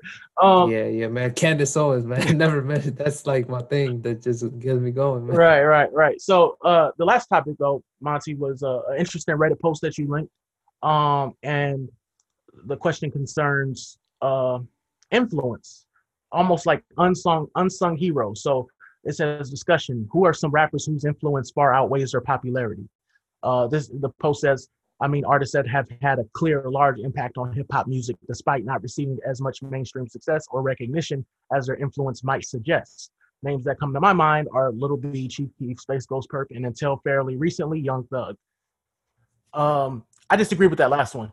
I disagree with with, with like Yeah, that's just a random take, man. He, Yeah. So the pretty much, pretty much what we wanted to discuss was, you know, because the rappers are just artists in general whose uh, influence kind of far outweigh their popularity, pretty much. Because you know, over the years, there's like so many artists that that people never really even heard of in the mainstream scene that that other other mainstream artists took from. You know, their influence. They they, they were influenced by these underground artists or just artists who are not as big as the actual mainstream artists and that's pretty interesting man uh do you have anybody in mind that that you could think of like huh somebody Mhm. that you know so someone underground or underrated that that kind of greatly influenced the culture or just uh, even a whole genre like a subgenre of I hip think hop I think I think Lil B is one of them. Funny enough, uh, oh Lil B Yeah. i didn't even think of that man Lil B that's a good one yeah, a lot of the meme rap, you know, the ugly gods and all that. Uh, Lil B, he he put he was one of the first people that I've ever that I remember like kind of just memeing and, and not really giving a fuck about what he says on the song, calling himself a pretty bitch, calling uh, just a lot of silly shit. But it actually worked for him. However, I think his influence outweighs his popularity, or at least yeah his influence is a lot more serious than people take him. So I think he's a candidate for it. Funnily enough, Because I can think of a lot of rappers that you know took influence from him, like Lil Pump, Yep. even Six Nine. You know, a Oh, lot of yeah. these artists. Yep, Soulja Boy, uh, yeah, a lot of people, man, a lot of people. Uh, Chief Yeah. Keef, uh, mine, mine was definitely mine was definitely SpaceGhostPurrp because uh, he he pretty much uh, he kind of kind of gave not even birth, but you know influenced a lot of the cloud rap scene or just pretty much the whole ASAP mob. You know, ASAP Rocky, ASAP Ferg.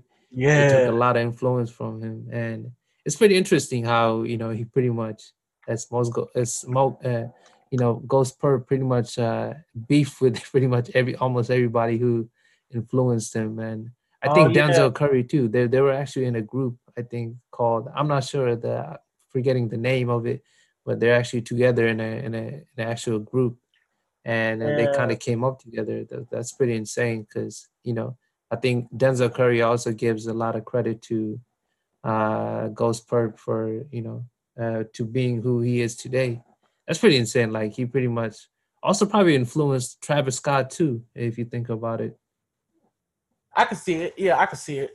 Uh, I don't know that much that much about him, but I I do understand that his influence is Yeah. understated, and I do remember like, ba- man, it's 20, Because he's a producer, you know, he's he, he pretty much makes his own beats, and uh, and a lot of his beats, you could tell he has it, it has that spacey vibe, and he pretty much been doing it since uh, almost over since he was 17. Now he's almost 30, so you can think it's it's been a long time. He's been he's been doing this, so it was pretty much before the SoundCloud rap scene popped off. Damn. So that's pretty that's pretty interesting how Yeah. uh, he took a lot of influence from them.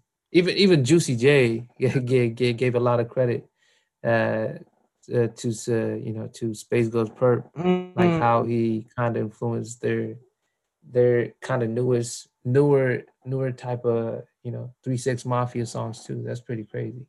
you know, like like Juicy J's reinvention and all that. Uh, Yeah, yeah. okay, yeah. All I know, uh, like when I think of SpaceGhostPurrp, I just think of all his beefs, and one of the fastest ways to like blackball yourself, uh, is beef, right? But I guess just because you're blackballed doesn't mean your sauce, your style, Yeah. swag, you know, it, it Well, transcends. the thing with uh, well, the thing with him, he has, uh, he kind of has a lot of known mental issues, like mental health issues. ah, So that definitely that definitely added to that. But I think he's doing a, li- a little better now because I, I think I, I just saw him put out a track, actual actual you know actual music video too, and it actually sounds the music sounds better too because there was a period where a lot of his music just sounded not even it's just it was just chaotic. If you if you go back look at look at some of the music he released probably in past couple years uh, it just Yeah. sounded it didn't really sound like music either it, it just sounded really messed up and jumbled up but recent the recent track he put out it sounds a lot better than you know the usual stuff that he put out a couple recent years so gotcha. that that definitely speaks to you know his mental mental decline so hopefully he's doing better now yeah, hopefully, man. Um, I, I, it's sad to hear when mental illness, and like the behavior that comes with mental illness, is the reason why somebody's um, genius couldn't be uh, seen at its highest potential. So I think, yeah, I think your candidate is really good, Manji. That's actually so. He's Purrp is a good one. Um, Yeah. So, he yeah, was I guess also a little bit- mentioned in the in the main main comment too. I guess. So I guess he, I guess uh, a lot Yeah. of people, a lot of people probably have that answer, the same answer too. Right, right, right. But that Young Thug one is out of bounds, bro. like, Well, what do you think that though? Uh, um, what I'm do you think saying- that that does not belong? like Young Thug comes from the tree of of Lil Wayne. Now I'm not saying like just because somebody else influenced, Oh, okay. but I'm not I'm not saying that just because somebody influenced you doesn't mean you can't become your own thing and influence other people. Young Thug definitely influences people, but I'm saying whatever his whatever his influence is, his mainstream success matches that, bro. He's on records with Post Malone. I was He's on- about to say that, man. I was about to say that. yeah, so I'm not saying Young Thug isn't influential. I'm just saying his mainstream success is insane. Like he's he's Yeah. uh exceeded every expectation people probably had from him back when he was beefing with Lil Wayne and being accused of being a part of that situation where Wayne got his tour bus shot up. You would think that somebody involved in that uh, uh, and somebody actually went to jail for that. But somebody being involved in that, you would think would be blackballed. But not only did he not get blackballed, but he became successful. And not only did he become successful, he's on hit records with Post Malone, uh, uh, Camille C- Cabello. I can't, I don't know her name, but like Camille, whatever. She's a pop. Yeah, that was a big song with the Camille. Camille Yeah, chick. I bro. don't know. Oh, I Travis Scott, 23. He's on the Travis Scott 23. And then he's on Chris Brown, go crazy. Like, come on, bro. Like, no, He's everywhere. we're not about man. to put young, He- we're not going to put he's Young Thug in the same conversation. kings. Yeah, we're not going to put SpaceGhostPurrp and Lil B in the same uh, conversation, uh, in this conversation as Young Thug, bro. There's no way. They don't match. But the other other people, he said, okay, I, I see where he's coming from. I, you know, our picks was, you know, uh, half of his list. But Young Thug, nah. He's he's a monster right now. He's the feature king, one of the feature kings. Um, but uh, moving into the last thing that we do, that's like tradition on this podcast, Monty, is what have you been watching? Mm, that's uh, that's interesting because I haven't been watching too much. I actually been listening, man, because uh, I caught up with a lot of albums because I haven't been really listening to any albums that released this year. So I pretty much caught up with like probably 20 albums that came out recently. So I, I was just gonna go over like the best one that I listened to and the probably the worst one that I listened to recently. Okay. So the probably the best one is my is you know Joji, right? Uh, I heard one song. Like there's a phenomenon, right? A Joji phenomenon going on right now. Yeah, he's he's getting popular, man. He was a YouTuber, so he was a YouTuber that turned into a serious musician. Like, uh, uh he he kind of started doing, I guess, lo-fi type, you know, lo-fi type music. Then actually, actually started making full-on mainstream type tracks, like pop music, or mm-hmm. just just whole whole bunch of it's still rap too, I guess, a mix of mix of the emotional type rap. And yeah. it's like everything, man. It's it's kind of insane how how much he, he pretty much transformed himself into an actual artist. And and Filthy this newest Frank, album is probably the newest album is probably my favorite, man. Is because you you can see how how how serious he's taking it and actually improving by each album he's putting out and uh, pretty much the first track it's like god damn it's, it's so emotional. Like uh, so much emotion he puts into the music and and damn. he has a lot of orchestra and lot everything just within the instrumentation. A lot of orchestra involved and a lot of you know piano that just that just kind of clutches at your heart. It's like damn man it's just pretty deep. And uh, yeah man that, that's probably the best one that i listened to and probably the worst one man. It's kind of it's kind of surprising though, because uh, it's the Future and Lil Uzi album that just came out recently. Oh, and uh, I heard about that one. Baby Pluto, Baby Pluto album. Yeah, and I kind of, I kind of had a feeling it wasn't gonna be. I knew it wasn't gonna be that amazing, but you pretty much expect like bangers, right? Uh, the yeah, thing is, much. like, I, I, I, wasn't really fan of the instrumentals, man. Everything kind of sounded uh, sounded too same it's like uh, nothing really sounded like uh, nothing really sounded like it stood out within the album. Did you get to listen to it? Nah, bro. I'm not gonna lie. I think I heard one single. I, I was gonna. I planned on going back to like check it out. Uh, but I I thought it was interesting. Joe Budden had an interesting take. Uh, he said something along the lines of like future, like this isn't what we want, or at least he was saying that that him and Rory actually had like a little mini debate, like because Rory says this is exactly what people may want. Like Lil Uzi Vert is one of the hottest yeah, artists yeah. out right now. They're in the same kind of. I don't know. Hey, I don't want to piss off Lil Uzi fans to say that they're in the same realm, right? I know that they're different, and I know that their fan bases are different, but you can see them sonically coming together and making something, though. You know, if, if Future yeah, can do a project with Drake, he can definitely do a project with Lil Uzi Vert. But it is surprising to me, Monty, that you're telling me that sonically you weren't pleased. Yeah, man. The, you know, I'm an instrumental person, man. I love listening to the instrumentals, and it wasn't there aren't too many hot beats. I mean, I like you know, I could I could definitely vibe with bangers. Obviously, I love bangers, but you know, there there's definitely got to be some, you know, some creativity put into it. And most of the beats were pretty much samey, samey, uh, pretty much same sounding. Also, it, it's it sounds like you know Future and Lil Uzi they didn't really put much too much effort into it either. They just slept through it kind of throughout the album. Yeah, there's some standout tracks, but not enough to make uh, make you like the whole album. You know. Ah, okay, okay, interesting. Well, I'll definitely check out the singles at least. Um, now, I guess to to answer that same question, um, I've been watching a a YouTuber by the name of TrapLore Ross, who's basically uh, a British guy that's obsessed with let me not say obsessed that might be a harsh word but he's really into hip-hop lore. Um, and i'm often impressed at how much he knows about hip-hop. Even though he's from britain this dude sometimes reminds me of things that i forgot like little little details almost like nardwuar you know how nardwuar surprises artists with what he knows?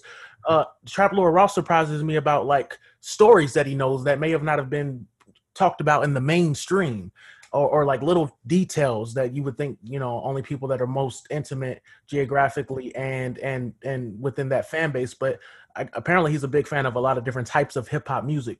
However there was um the thing so his, so you would say you would say he's a trap otaku? Yeah. Yeah tra- that, that's that's perfect. Trap otaku. Yeah uh, and if that if could be you too, man. If you if you start a same type of same type of channel as TrapLore Ross, that could be you. It'll be a totally different vibe, guys. If I ever did a channel, I, I definitely wouldn't have the same energy or vibe that uh TrapLore Ross does. But that's not to take away from TrapLore Ross, or that's not to underplay me if I were to ever do something like that. It's just that TrapLore Ross has this this this British wit and this sarc this dry humor that a lot of uh, famous British people are known to like have. Um, you know, his accent, everything just works for for fans that are I think majority Americans. It's like a breath of fresh air hearing somebody like him Yeah. talk about like street shit. But I will say that one of his biggest strengths is something that a lot of people don't like, which is a lot of times he'll talk about certain artists and he'll have jokes. Jokes at their ex- expense primarily. He'll joke about people like J. Prince, who's one of the most feared uh, uh, record label owners in hip hop history, right? Because the whole mob ties thing and uh, stuff like that. But You But, gotta um, be careful, man, because you know he's getting popular, and if somebody hears about it, and they might have a problem with him. Well, well, that's the thing because when after a video he where he talked about J. Prince and joked at his at J. Prince's expense, he said in another video like he was reading and, and showing comments on the screen about, hey, you better watch your mouth about J. Prince. You better watch your mouth. And then he says, oh my God, you guys are right. I should fear for my life. And then he goes on in the video to like go even harder on J. Prince, d- say even Oh, more man. disrespectful jokes, right? So, uh, I can't. I can't hate on that, man. I can't hate on that. That, That's that balls. gotta take balls. he has balls, and that's what a lot of people say. Um, and it's worked. But he is in UK though, right? So he might be like, "Oh, they can't get me. I'm in a different country." Right, right, right. And he's just not he's not um how do I say this? He's not going to alter his opinion just because somebody that he's talking about may hear about what he has to say about them. He don't care, care about that. And uh, I think one of his inspirations, to be honest, even though it's totally different, it's more of a documentary style and the production value is higher. But I think Akademiks is one of his bigger inspirations, right? Because Akademiks has Mm. talked about certain artists with an irreverent tone, and that's why Meek Mill. There's a lot of artists that don't like Akademiks, but yet and still, according to Akademiks, he made over a hundred thousand a month uh, on YouTube alone. And then he went to Complex and they paid him ten thousand dollars a month. All while having some of the biggest artists hate his guts and him allying, uh, uh, allying himself with hip hop's greatest supervillain, Six Nine. Right? I think TrapLore Ross was inspired by that. Um, and now he's doing his own content and he's blowing up. But I will say this though, Monty, uh, or I'll, t- I'll, I'll I'll tell you, all you guys this: his his hyperbolic, like like his humor and his dry, his, his British wit, his his dry humor, uh, his wet humor, wet humor, what the fuck, uh. It might not be for you. It might not be your cup of tea. I- Yeah, it's I- it's definitely not for me, man. Yeah. the, the British humor but I will. not get. I will say he's growing. He's becoming better, Monty, because his recent videos about King Von, Quando Rondo, King Von, FBG Duck's uh, history, uh, the history of gangs before King Von and FBG Duck was born, like where BDs and GDs came from. He, in certain videos, he's not joking at all. Like he's ta- he's he's he's talking with a lot more reverence or, or a lot more respect or whatever.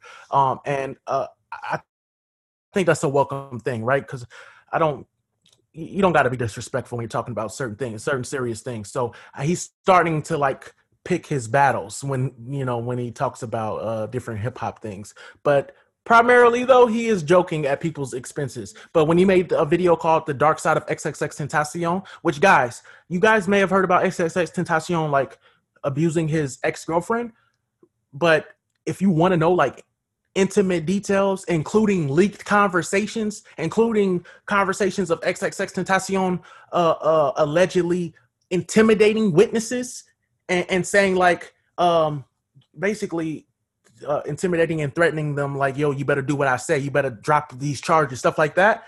If you want to you know get, get intimate with those details go to TrapLore Ross or just youtube the dark side of XXXTentacion because i learned so many things from that video yesterday. I just seen that video yesterday. Rest in peace XXXTentacion. I'm not like trying to shit on his legacy or nothing like that. I'm just saying like he did his damn homework on xxx uh with that his research is is top tier. TrapLore Ross's research uh re- research is top tier. So yeah that's what i've been watching monty i think some people may enjoy it um, and might be surprised that uh, they look at his accent and his approach and his level of research as a breath of fresh air, while also acknowledging, you know, he'll he'll often shout out Akademiks, and I, I'm almost willing to swear that Akademiks is one of his biggest inspirations that pushed him into doing YouTube, which is you know an interesting thing. Um, yeah, that's pretty much it, Monty. I'll give him his props, man. He that takes a lot of work, you know, the, all the research that you got to do, all, all the information you got to get right, and also edit all that shit and present it in a you know, a digestible manner. That Yep. takes a that takes a lot of talent, man. A lot of a lot of work too. So I'll give him his props, man. So yeah, I'm just I'm just you know I'm just talking. So and and he's actually you know producing a whole YouTube video that that takes a lot of a lot of work. production value and everything. A lot of sponsorships coming in. So hey, shout out to TrapLore Ross. Get your money, man. Uh, I, I, Yeah, People I know call you, him you a gonna do it, do something similar too, man. I'm waiting for that. I'm waiting for the you know the the Trap Otaku channel. interesting. That Trap Otaku, I like that term, bro. That that shit that shit hits. Um, but Yeah, Yeah, man, guys, you got to give me game. the the royalties, man. If you if you're gonna use that name. right, right, right. Uh, but no, this was the Grey Cave, uh, episode eight. Is it episode eight already? Yeah, man, we we flying Damn. through. Eight weeks. This this this doesn't feel real, man. Weeks are just flying by. My days run into each other. It, I don't know. Time is moving so fucking fast. Uh, but that might be a plus because the faster time moves, the uh, quickest we get out of 2020, right? So, um, Yeah, yeah, that's can be that's, can that's be been- too too fast though, man, because we don't know what's in store for 2021. So gotta be gotta Right, take it, right. gotta ease it up. Yeah, that's true, bro. Um, yeah. With that being said, man, I hope you guys enjoyed this episode. Uh, uh, a lot of a lot of darker topics, a lot of heavier topics. Uh, some topics that I didn't want to get too deep into due to like fe- fear of like not having enough information. And don't get me wrong, there's always a level of speculation, but there's like a, a, a certain threshold for facts that I want, or like I want I want I want to have a certain threshold hit for facts before I start speculating, like on the Black Lives Matter thing. So I don't want you guys to hear that. I just want to like let you guys know what I've seen as of today, and uh, yeah. So we'll be back next week, and um, until then, be safe.